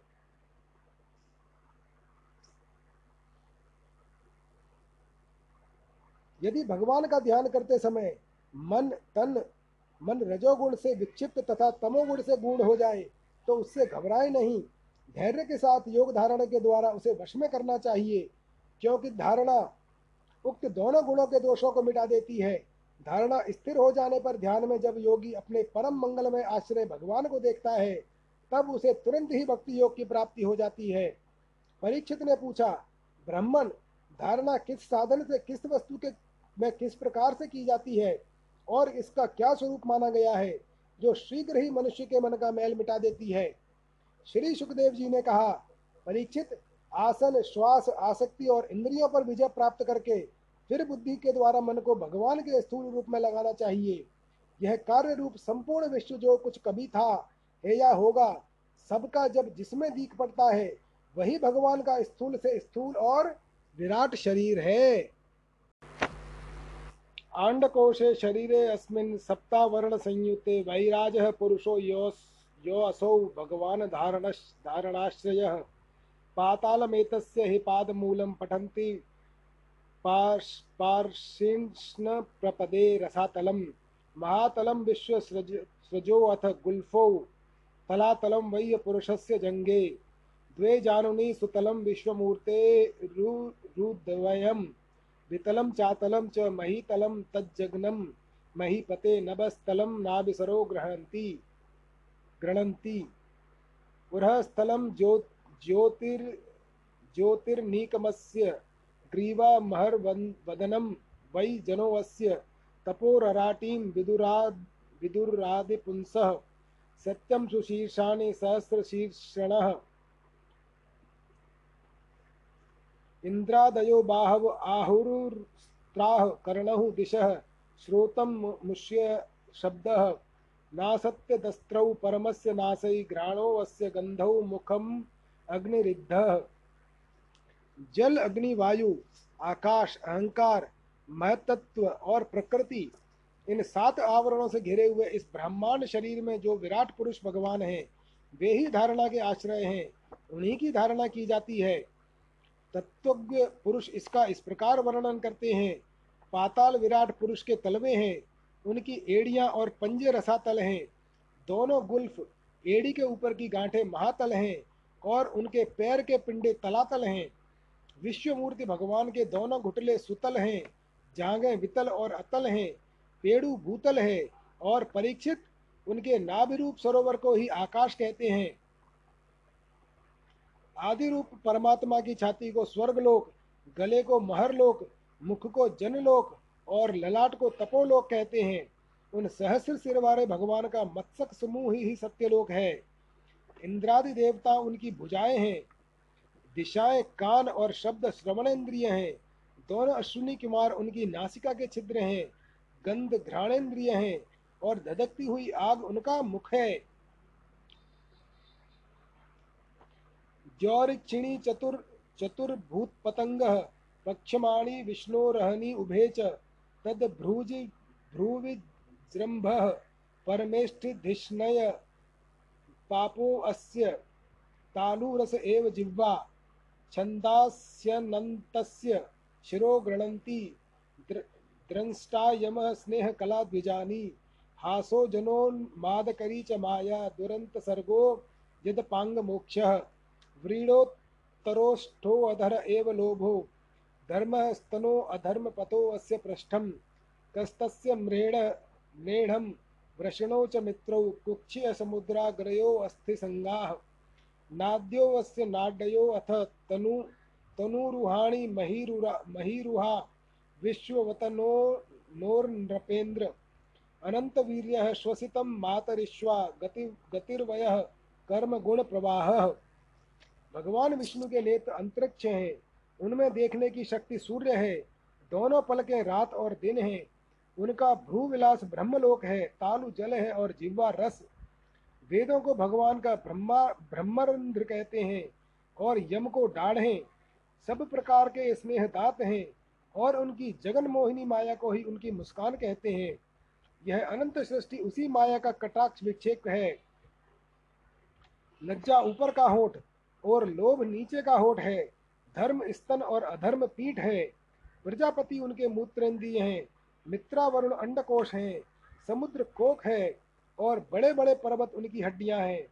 राजन, विश्वमूर्ति विराट पुरुष की नाड़ियाँ, नदियाँ हैं, वृक्ष रोम है, परम प्रबल वायु श्वास है, काल उनकी चाल है और गुणों का चक्कर चलाते रहना ही उनका कर्म है। ईशस्य केशान विदुरम्बुवाहान् वासस्तु सन्ध्यां कुर्वर्य भूम्नः अव्यक्तम् आहुर्हृदयं मनश्च स चन्द्रमाः सर्वविकारकोशः विज्ञानशक्तिं महिमामनन्ति सर्वात्मनो अन्तःकरणं गिरित्रम्। अश्वाश्वत अश्वाशतः युष्ट्रगजा नखानि सर्वे मृगाः पशवः श्रोणिदेशे। वयांसि तद्व्याकरणं विचित्रं मनुर्मनीषा मनुजो निवासः। गन्धर्वविद्याधरचारणाप्सरः स्वरस्मृतिर्सुरानीकवीर्यः ब्रह्माननं क्षत्रभुजो महात्मा विडूरुरङ्गघ्रेश्रितकृष्णवर्णः नानाभिधाबीज्यगणोपपन्नो द्रव्यात्मकः कर्मवितानयोगः इयानसावीश्वरविग्रहस्य यः सन्निवेशः कथितो मया ते सन्धार्यते अस्मिन् विपुषी स्तविष्ठे मनः स्वबुद्धया न यतो अस्ति किंचित स सर्वधीर्व धीर धीव्रत्यनुभूत सर्व आत्मा यथा स्वप्न जने जनेक्षितैकं कह तम सत्यमानंद निधिं भजेत। नान्यत्र सच्चेद यत आत्मपातः। परीक्षित, बालों को उनका केश मानते हैं। संध्या उन अनंत का वस्त्र है। महात्माओं ने अवक्त मूल प्रकृति को ही उनके, उनका हृदय बतलाया है और सब विकारों का खजाना उनका मन चंद्रमा कहा गया है। महत तत्व को सर्वात्मा भगवान का चित्त कहते हैं और रुद्र उनके अहंकार कहे गए हैं। घोड़े, खच्चर, ऊँट और हाथी उनके नख हैं। वन में रहने वाले सारे मृग और पशु उनके कटि प्रदेश में स्थित हैं। तरह तरह के पक्षी, उनकी अद्भुत रचना कौशल और स्वामभुव मनु उनकी बुद्धि है। और मनु की संतान मनुष्य उनके निवास स्थान है। गंधर्व, विद्याधर, चारण और अप्सराएँ उनके षडज आदि स्वरों की स्मृति हैं। दैत्य उनके वीर्य हैं। ब्राह्मण, मुख, क्षत्रिय, भुजाएँ, वैश्य, जंघाएँ और शूद्र उन विराट पुरुषों के चरण हैं। विविध देवताओं के नाम से जो बड़े बड़े द्रव्यमय यज्ञ किए जाते हैं, वे उनके कर्म हैं। परीक्षित विराट भगवान के स्थूल शरीर का यही स्वरूप है, सो मैंने तुम्हें सुना दिया। इसी में मुमुक्ष पुरुष बुद्धि के द्वारा मन को स्थिर करते हैं, क्योंकि इससे भिन्न कोई वस्तु नहीं है। जैसे स्वप्न देखने वाला स्वप्नावस्था में अपने आप को ही विविध पदार्थों के रूप में देखता है, वैसे ही सबकी बुद्धि वृत्तियों के द्वारा सब कुछ अनुभव करने वाला सर्वांतरयामी परमात्मा भी एक ही है। उन सत्य स्वरूप आनंद निधि भगवान का ही भजन करना चाहिए। अन्य किसी भी वस्तु में आसक्ति नहीं करनी चाहिए, क्योंकि यह आसक्ति जीव के अधः पतन का हेतु है। इति श्रीमद्भागवते महापुराणे पारमहंस्यां संहितायां द्वितीय स्कंदे महापुरुष संस्थानुवर्णने प्रथमो अध्यायः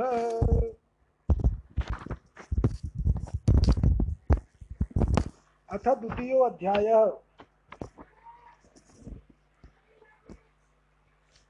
भगवान के स्थूल और सूक्ष्म रूपों की धारणा तथा क्रम मुक्ति और सद्यो मुक्ति का वर्णन श्री शुक उवाच एवं पुरा धारणया आत्मयोनि नो निर्नष्टाम स्मृतिम प्रत्यवरुध्य तुष्टात तथा ससर्जेदम मोघ दृष्टिर यथाप्ययात प्राग व्यवसाय बुद्धिः शाब्दस्य हि ब्रह्मण एष पंथा यन्मा यन् यन्नामभिर् यन्नामभिर्ध्यायति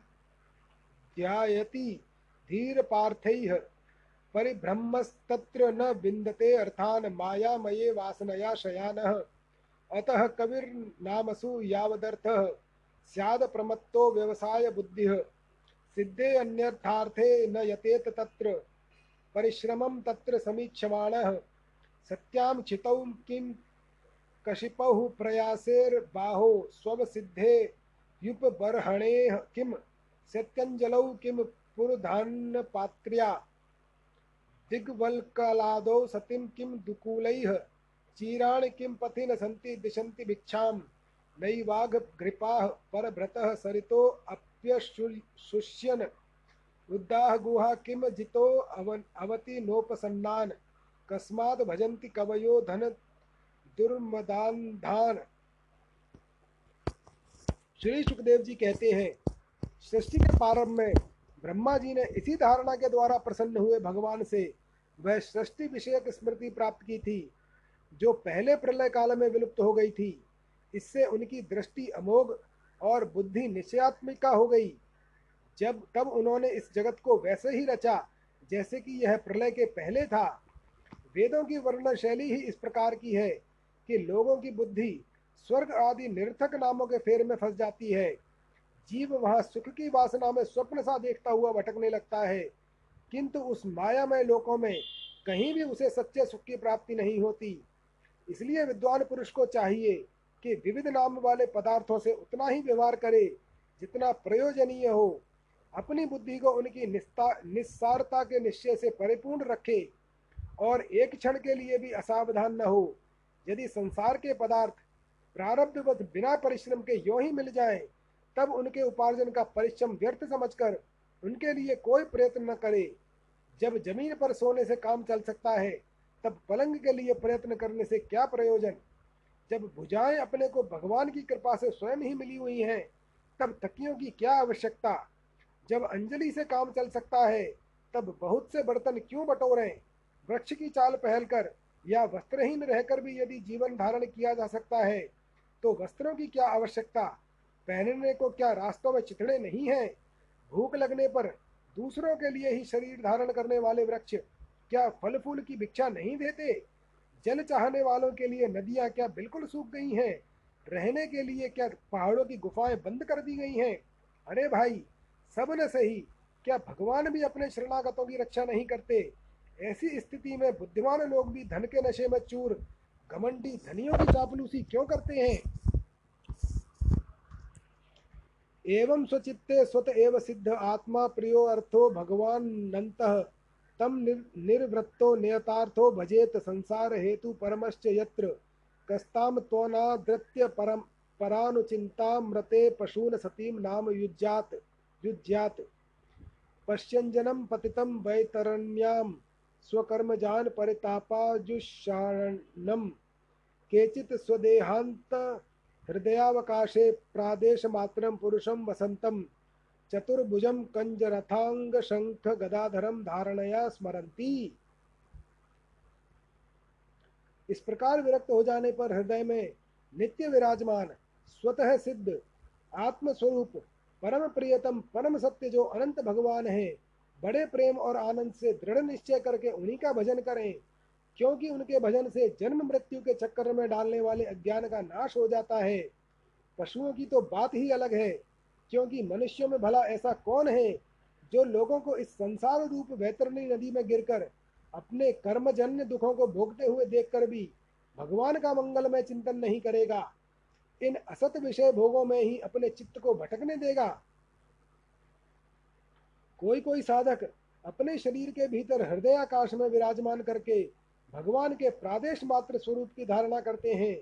वे ऐसा ध्यान करते हैं कि भगवान की चार भुजाओं में शंख, चक्र, गदा और पद्म है। प्रसन्न वक्रम नलिनायते क्षणम कदम्ब किंजल कपिशंगवाससम लसन्म हार लसन्म हार रत्न हिरण्य हिरण्मयांगदम स्फुर स्फुर स्फुरन्नमहार रत्न किरीट कुंडलम निद्र हरित पंकज कर्ण कर्णिकालये, योग योगेश्वरास्थापि पाद पल्लवम, श्री लक्ष्मणम कौस्तुभ रत्न कंधरम मला, कंध, कंधरम ममलान लक्ष, लक्ष्मया, वन माल्य, मालया आचितम विभूषितं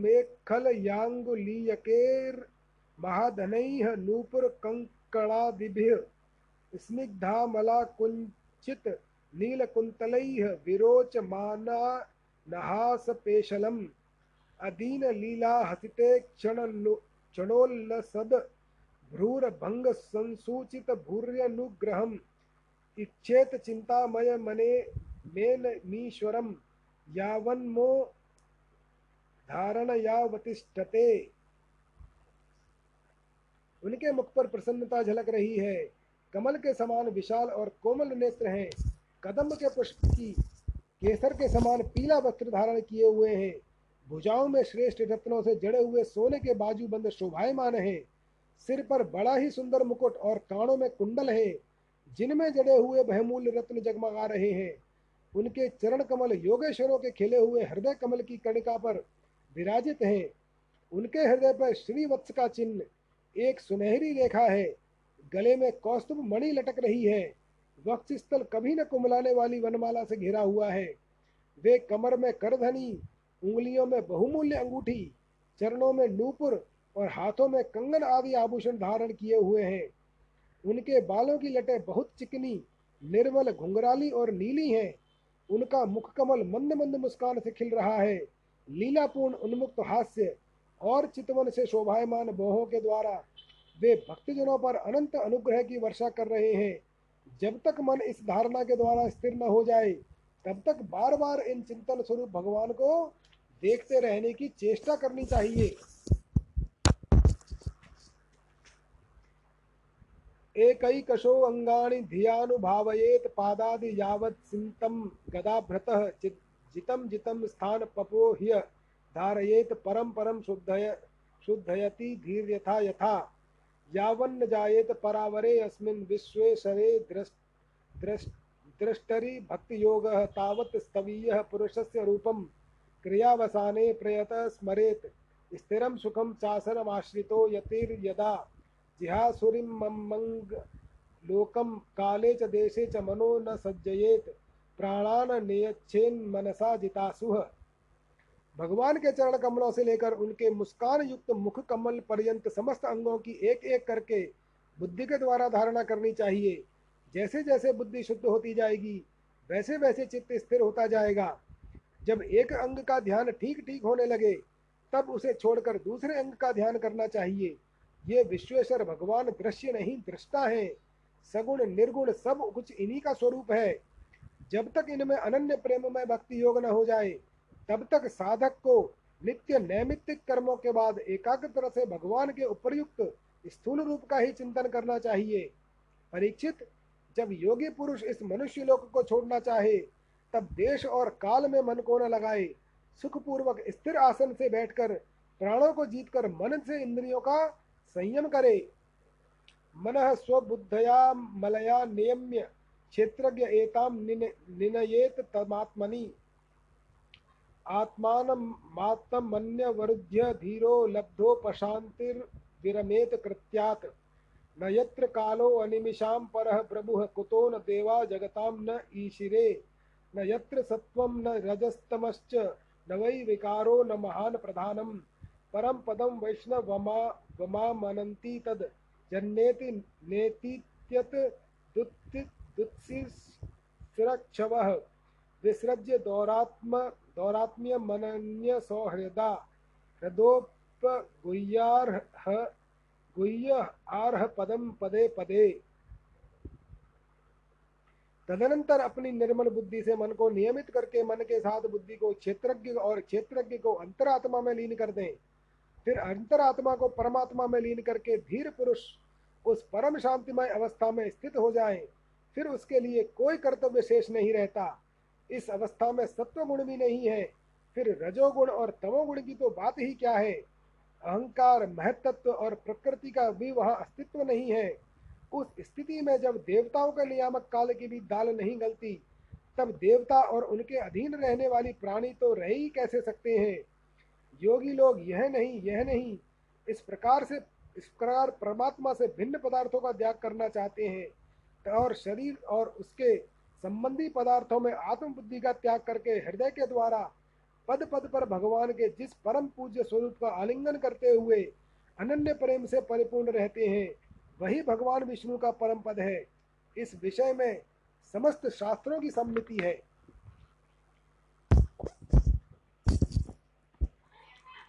इत्थम मुनिस्तु परमेद व्यवस्थितो विज्ञान द्रग द्रगवीर्य सुरंधिताशय स्वपार्षिणी ना आपीडय गुदम ततो अनिलम स्थानेषु षट शून्यमये जित्तक्लम मह। नाभ्याम स्थितम यद्यधिरोप्य तस्मादुदान गत्योरसितं नयेन्मुनिः, ततो अनुसन्धाय धिया मनस्वी स्वतालुमूलं शनकैर् कैर्न येत तस्मात् भ्रवोरन्तरमुन्नयेत्, निरुद्ध सप्तायतनो अनपेक्षः। स्थित्वा मुहूर्तार्ध मुहूर्तार्ध धर्म कुंठ दृष्टिर निर्भिद्य मूर्धन विसृजित परम गतः। ज्ञान दृष्टि के बल से जिनके चित्त की वासना नष्ट हो गई है, उस ब्रह्मनिष्ठ योगी को इस प्रकार अपने शरीर का त्याग करना चाहिए। पहले एड़ी से अपनी गुदा को दबाकर स्थिर हो जाए और तब बिना घबराहट के प्राणवायु को षट चक्र भेदन रीति की रीति से ऊपर ले जाए।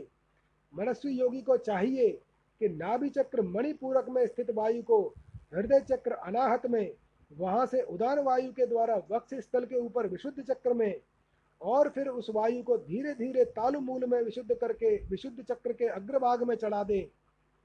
तदनंतर दो आँख, दो कान, दो नासा छिद्र और मुख इन सातों छिद्रों को रोककर उस तालु मूल में स्थित वायु को भौहों के बीच आज्ञा चक्र में ले जाएँ। यदि किसी लोक में जाने की इच्छा न हो तो आधी घड़ी तक उस वायु को वहीं रोककर स्थिर लक्ष्य के साथ उसे सहस्रार में ले जाकर परमात्मा में स्थित हो जाएँ। इसके बाद ब्रह्मारंद्र धंध ब्रह्मर धंद्र का भेदन करके शरीर इंद्र आदि को छोड़ दें यदि प्रयास्यन नृप पारमेष्ठ्यम वैहायसानामुत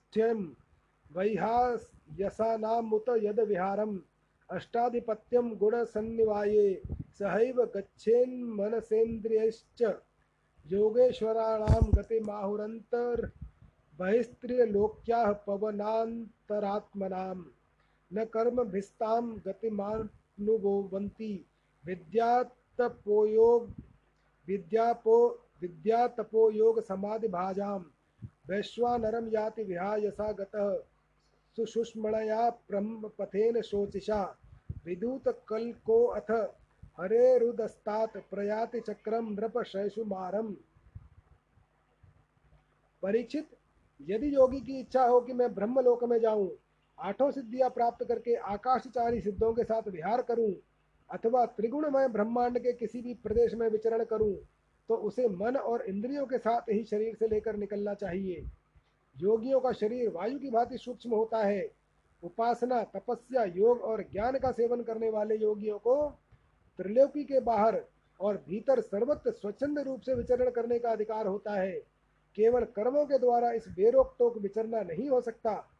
परीक्षित योगी ज्योतिर्मय मार्ग सुषुष्मणा के द्वारा जब ब्रह्मलोक के लिए प्रस्थान करता है तब पहले वह आकाश मार्ग से अगले लोक में जाता है। वहाँ उसके बचे कुछ मल भी जल जाते हैं। इसके बाद वह, वहाँ से ऊपर भगवान श्री हरि के शिशुमार नामक ज्योतिर्मय चक्र पर पहुँचता है।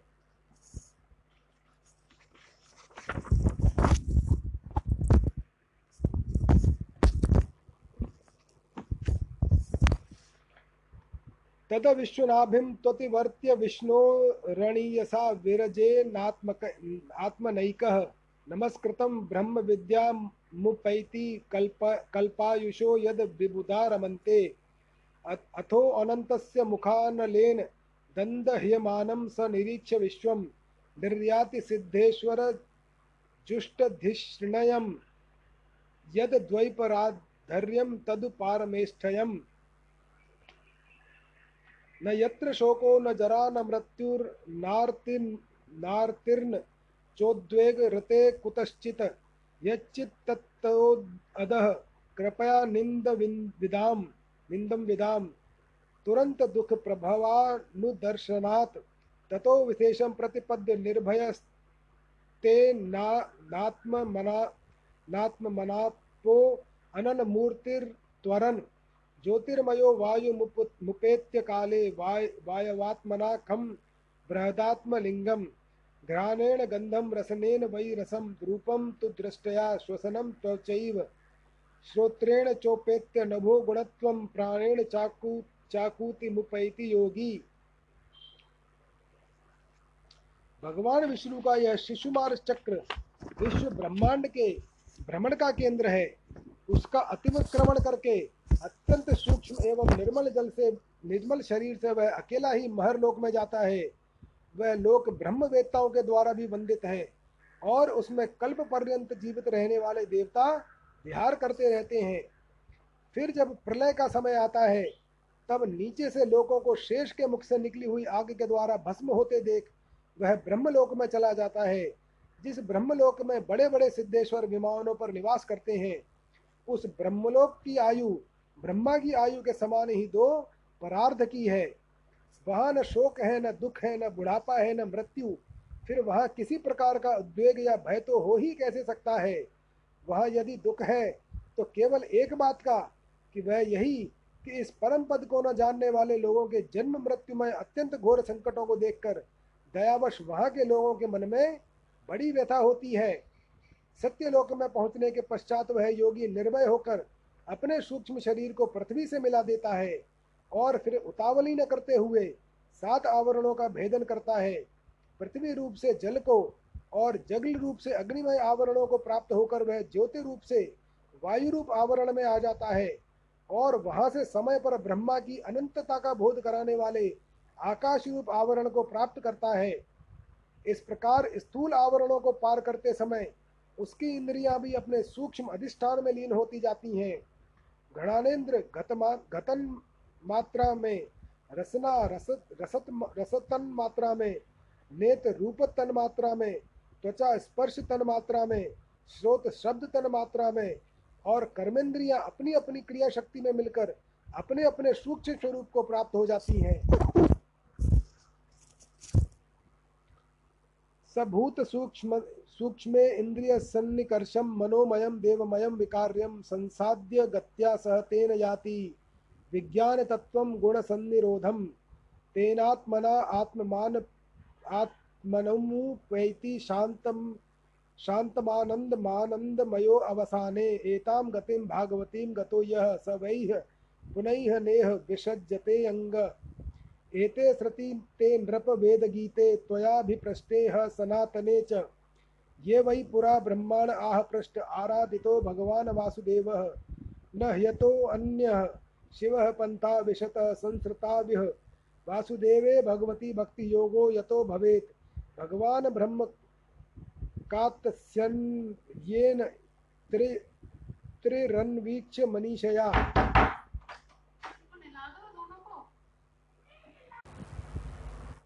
तदस्य वयस्य कूटस्थो रति, रतिरात्मन यतो भवेत्। स भूत सूक्ष्मेन्द्रिय सन्निकर्षात् सनातनो असो भगवान नादिह, अनामयं देवमयं विकार्यं संसाध्य गत्या सह तेन याति विज्ञानतत्त्वं गुणसन्निरोधम् तेनात्मना मान मानम मुपेति शांतम आनंदम आनंद अयो अवसाने सर्वात्मके ब्रह्मणे वासुदेवे।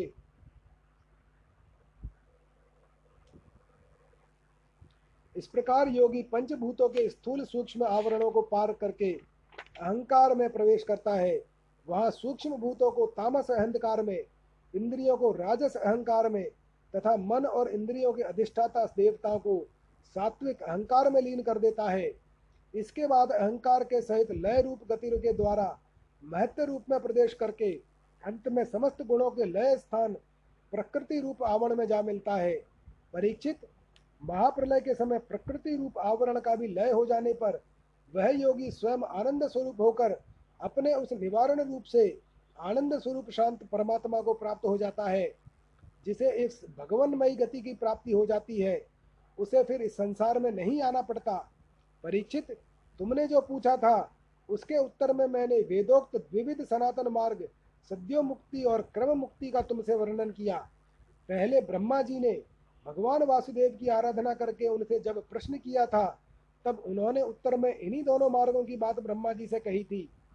संसार चक्र में पड़े हुए मनुष्य के लिए, जिस साधन के द्वारा उसे भगवान श्री कृष्ण की अनन्य प्रेममयी भक्ति प्राप्त हो जाए, उसके अतिरिक्त और कोई भी कल्याणकारी मार्ग नहीं है।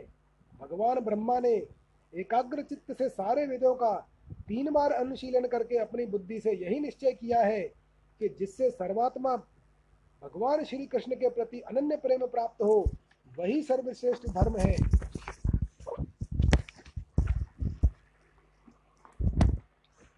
भगवान सर्वभूतेषु लक्षितः स्वात्मना हरिः, दृश्य बुद्धयादि भिदृष्टा लक्षणरै लक्षणैरनुमापकैः।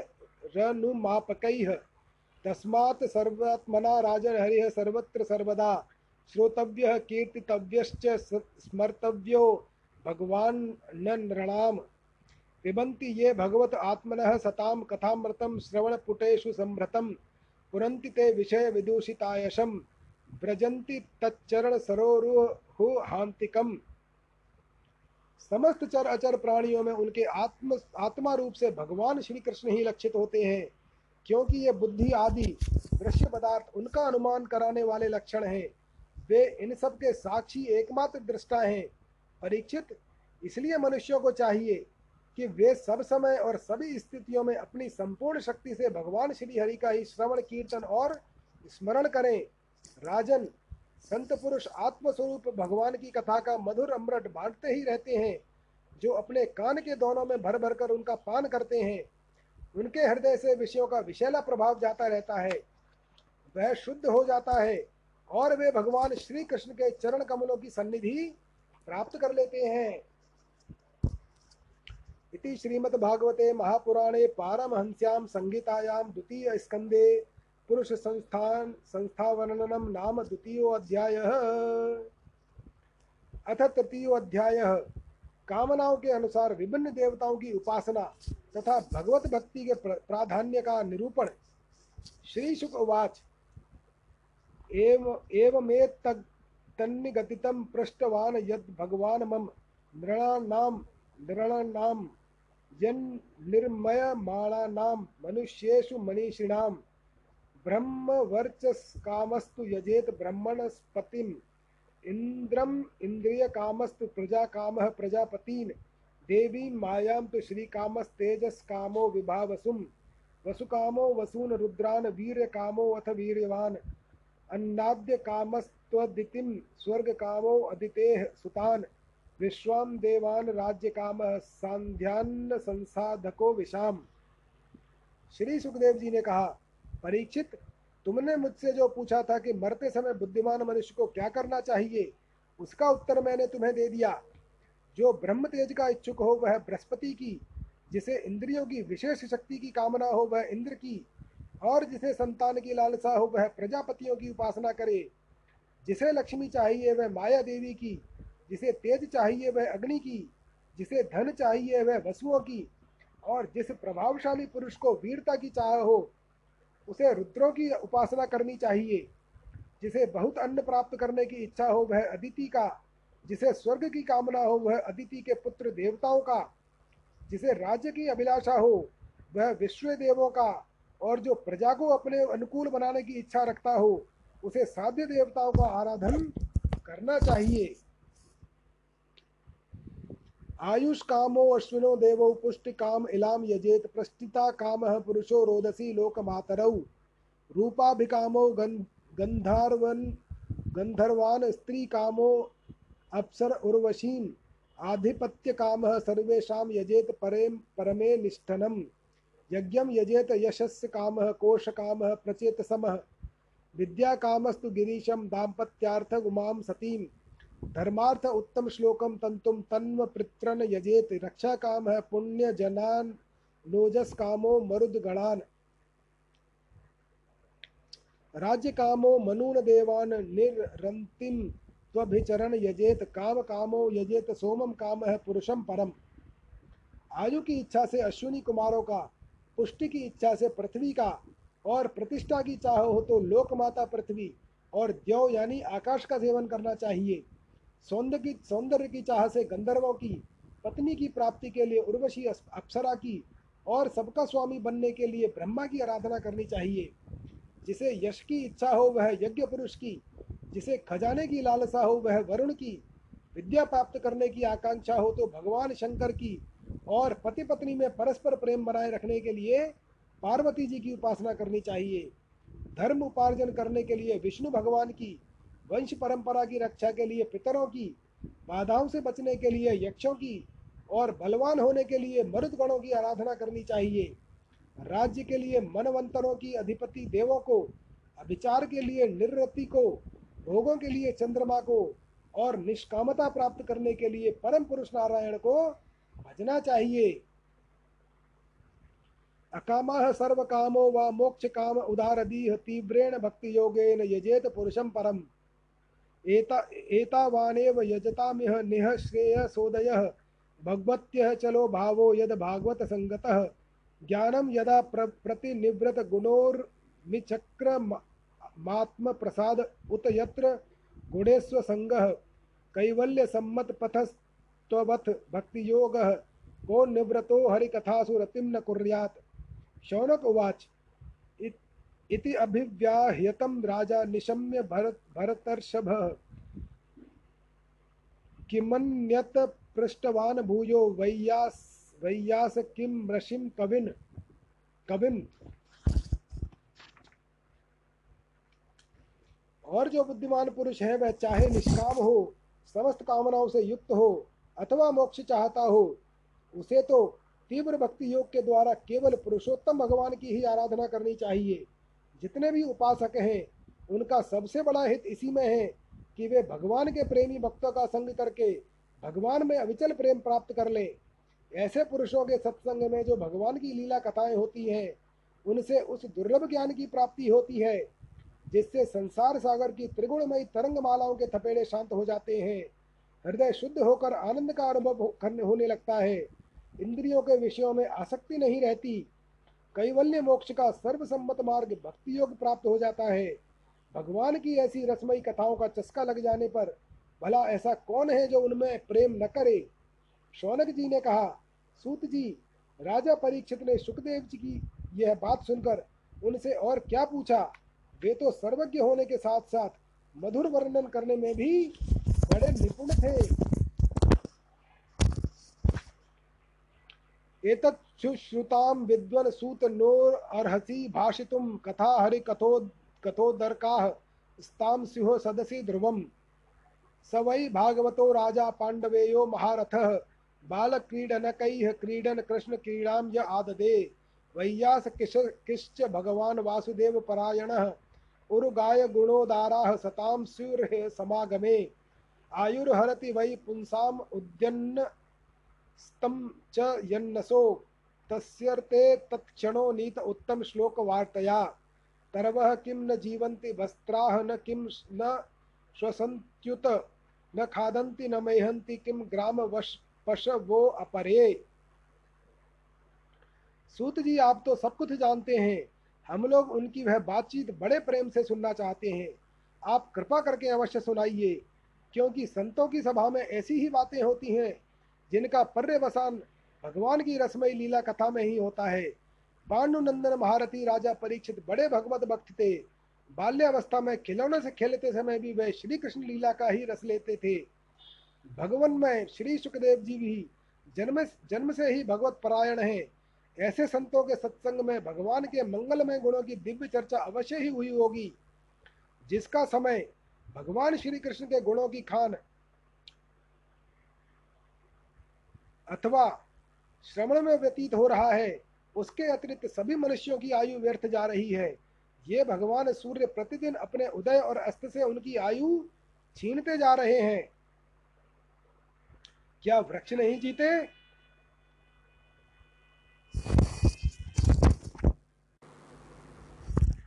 क्या वृक्ष नहीं जीते? क्या लोहार की नौकरी सांस नहीं लेती? गाँव के अन्य पालतू पशु क्या मनुष्य पशु की ही तरह खाते, पीते या मैथुन नहीं करते? स्विडवराहोष्ट्र खरैः संसुस्त पुरुष पशु। न यत कर्ण पथोपेतो जातु नाम गदाग्रज। बिले बतोरुक्रम विक्रमान ये न शृण्वन्तः कर्णपुटे नरस्य। जिह्वा जिह्वासति दार्दुरिकेव सूत न चोपगायत्यु, गायत्युरुगायगाथाः। भारः परं पट्टकिरीटजुष्टं प्युत्तमाङ्गं न नमेन्मुकुन्दं शावौ करौ न कुरुतः सर्, सपर्यां। हरेर्लस्तकाञ्चन कङ्कणौ वा। बार्ह्यायते ते नयेन नराणां लिङ्गानि विष्णोर्न निरीक्षतो ये। पादौ नरा, नराणां तौ द्रुमजन्मभाजौ, क्षेत्राणि नानुव्रजतो हरेर्यो। जिनके कान में भगवान श्री कृष्ण की लीला कथा कभी नहीं पड़ रही, वह नर, पशु, कुत्ते, ग्राम सूकर, ऊँट और गधे से भी गया बीता है। सूत जी, जो मनुष्य भगवान श्री कृष्ण की कथा कभी नहीं सुनता, उसके कान बिल के समान हैं।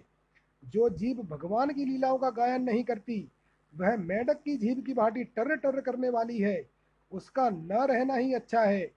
जो सिर कभी भगवान के श्री कृष्ण के चरणों में नहीं झुकता, वह रेशमी वस्त्र से सुसज्जित और मुकुट से युक्त होने पर भी बोझा मात्र ही है।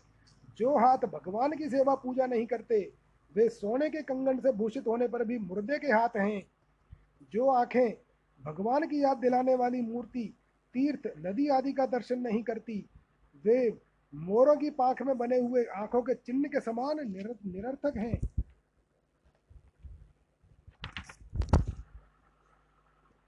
मनुष्यों के वे पैर चलने की शक्ति रखने पर भी न चलने वाले पेड़ों जैसी ही है जो भगवान की लीला स्थलियों की यात्रा नहीं करते। जीवच्छवो भागवता घृरेणु न जातु मर्त्यो अभिल अभिलभेत यस्तु श्री विष्णु पद, पद्या मनुजस्तुल्लस्याः। श्वसच्छवो यस्तु न वेद गंधम तदश्म सारम हृदय बतेदम यद गृह्यमाणैः हरिनाम धैर्यैः ध्येयैः। न विक्रियेतात् यदा विकारो नेत्रे जलम गात्र गातरुहेषु हर्षः अथाभिध्येह्यङ्गं मनो अनुकूलं प्रभाषसे भागवत प्रधानः यदा वैया सकिर सकिरात्मविद्या विशारदो नृपतिम साधु पृष्ठ। जिस मनुष्य ने भगवत प्रेमी संतों के चरणों की धूल कभी सिर पर नहीं चढ़ाई, वह जीता हुआ भी मुर्दा है।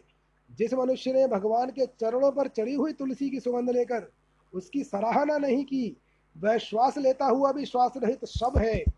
सूत जी, वह हृदय नहीं लोहा है जो भगवान के मंगलमय नामों का श्रवण कीर्तन करने पर भी पिघल कर उन्हीं की ओर वह नहीं जाता। जिस समय हृदय पिघल जाता है, उस समय नेत्रों में आँसू छलकने लगते हैं और शरीर का रोम रोम खिल उठता है। प्रिय सूत जी, आपकी वाणी हमारे हृदय को मधुरता से भर देती है। इसलिए भगवान के परम भक्त आत्मविद्या विशारद श्री सुखदेव जी ने परीक्षित के सुंदर प्रश्न करने पर जो कुछ कहा, वह संवाद कृपा करके हम, आप हम लोगों को सुनाइए। इति श्रीमद्भागवते महापुराणे पारमहंस्यां संहितायां द्वितीय स्कंदे तृतीयो अध्याय। अतः चतुर्थो अध्याय, राजा का षष्टि विषयक प्रश्न और श्री सुखदेव जी का कथा आरंभ। सूत उवाच वैयास के रीति वचस्तत्व निश्चय निश्चयमात्मन उपधार्य मतिम कृष्णे औत्तरेय सतीम व्यधात। आत्मजाया सुतागार पशु द्रविण बंधुषु राज्ये चाविकले नित्यं विरूढां ममतां जहौ। पप्रच्छ चेमवे वार्थं यन्मां प्रच्छत्त सत्तमाः कृष्णानुभाव श्रवणे श्रद्धानो महामनाः। संस्थां विज्ञाय सन्न्यस्य कर्म त्रैवर्गिकम् इच्छयत् वासुदेवे भगवती आत्मभावम दृढ़ गतः।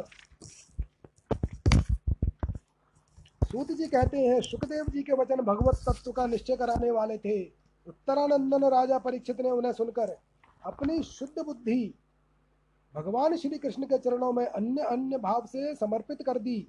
शरीर, पत्नी, पुत्र, महल, पशु, धन, भाई, बंधु और निष्कंटक राज्य में नित्य के अभ्यास के कारण उनकी दृढ़ ममता हो गई थी। एक क्षण में ही उन्होंने उस ममता का त्याग कर दिया। शौनक आदि ऋषियों, महामनस्वी परीक्षित ने अपनी मृत्यु का निश्चित समय जान लिया था। इसलिए उन्होंने धर्म, अर्थ और काम से संबंध रखने वाले जितने भी कर्म थे, उनका संन्यास कर दिया। इसके बाद भगवान श्री कृष्ण में सदृढ़ आत्मभाव को प्राप्त होकर बड़ी श्रद्धा से भगवान श्री कृष्ण की महिमा सुनने के लिए उन्होंने श्री सुखदेव जी से यही प्रश्न किया, जिसे आप लोग मुझसे पूछ रहे हैं। राजोवाच समीचीनं वचो ब्रह्मन् सर्वज्ञस्य तवानघ तमो विशीर्यते मह्यम हरेः कथयतः कथां भूय एव विवित्सामि। भगवानात्म मायया यथेदं सृजते विश्वं दुर् दुर्विभाव्यम धीश्वरैः। यथा गोपायति विभुर्य यथा संयच्छते पुनः याम याम शक्तिम उपाश्रित्य पुरुशक्तिः परम पुमान। आत्मानं क्रीडयन क्रीडन करोति विकरोति च नूनं भगवतो ब्रह्मन् हरे रद्भुत कर्मणः। दुर्विभाव्य वा भाति कविभिश्चापि चेष्टितम्। परीक्षित ने पूछा भगवत स्वरूप मुनिवर, आप परम पवित्र और सर्वज्ञ हैं। आपने जो कुछ कहा है, वह सत्य एवं उचित है।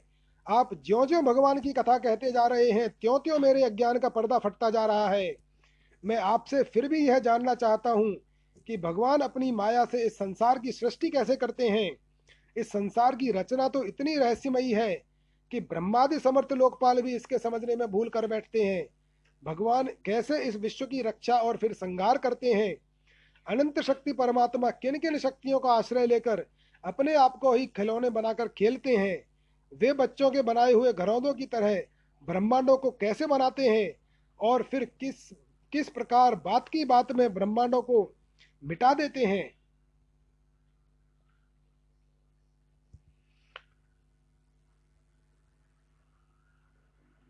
नूनम भगवतो ब्रह्मन् हरेर हरेर भूत कर्मण दुर्विभाव्यम वा भाति कविभिश्चापि चेष्टितम।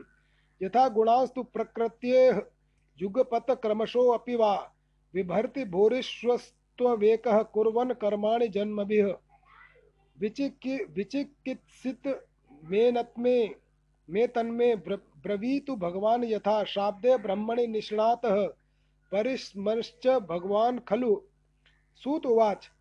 इत्युपामन्त्रितो राज्ञा गुणानुकथने हरेः ऋषिकेश ऋषिकेशमनुस्मृत्य प्रतिवक्तुं प्रच क्रमे श्रीशुक उवाच, नमः परस्मै पुरुषाय भूयसे। सद् बुद्ध भग सद्बुद्ध सद् सद्दुद् भगवस्थान निरोध लीलया ग्रहित शक्ति त्रितयाय त्रितयाय। देहनामंतर भवायानुपलक्ष्य वर्तमने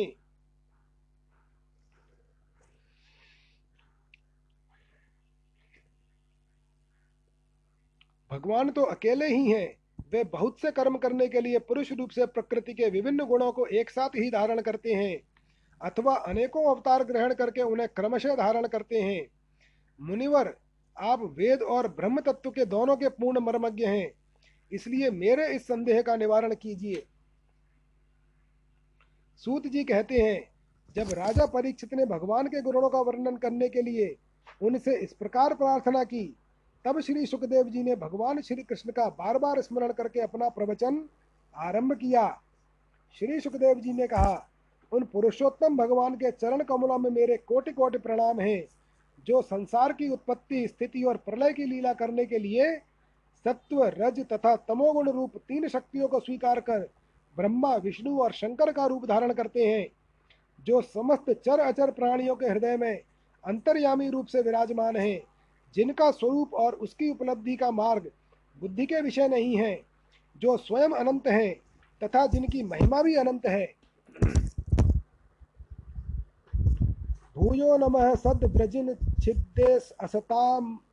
संभवायाखिल सत्वमूर्तये पुंसां पुनः पारमहंस्य आश्रमे व्यवस्थितानाम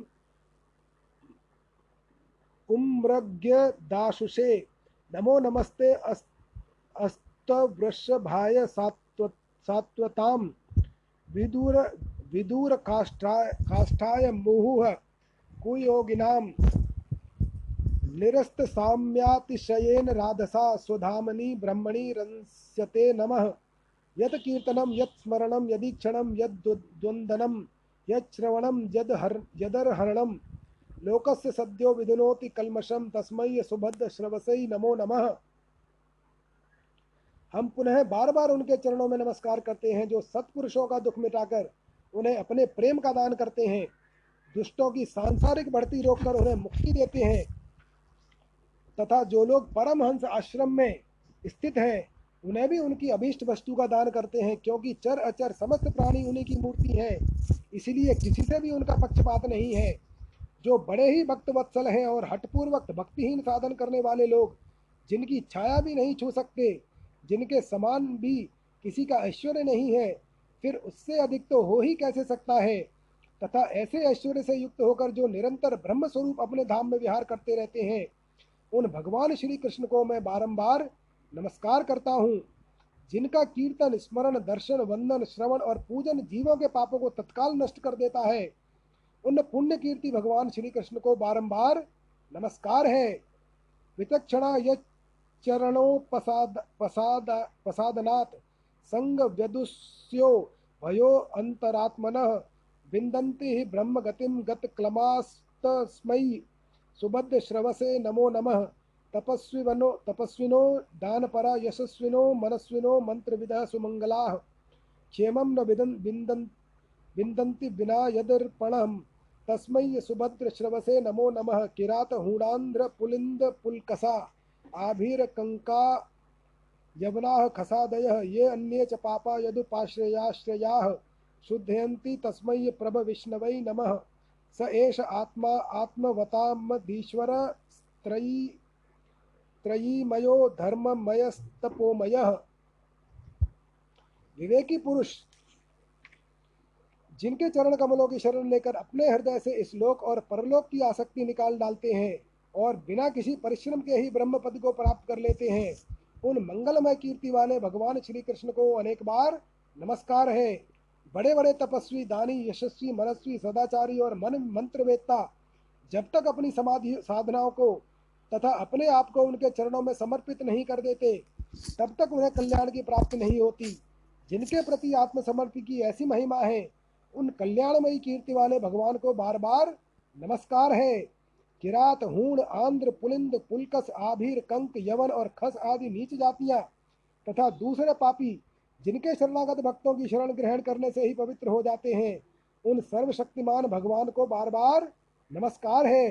वे ही भगवान ज्ञानियों की आत्मा है, भक्तों के स्वामी हैं कर्म कांडियों के लिए वेद मूर्ति हैं, धार्मिकों के लिए धर्म मूर्ति हैं और तपस्वियों के लिए तप स्वरूप हैं।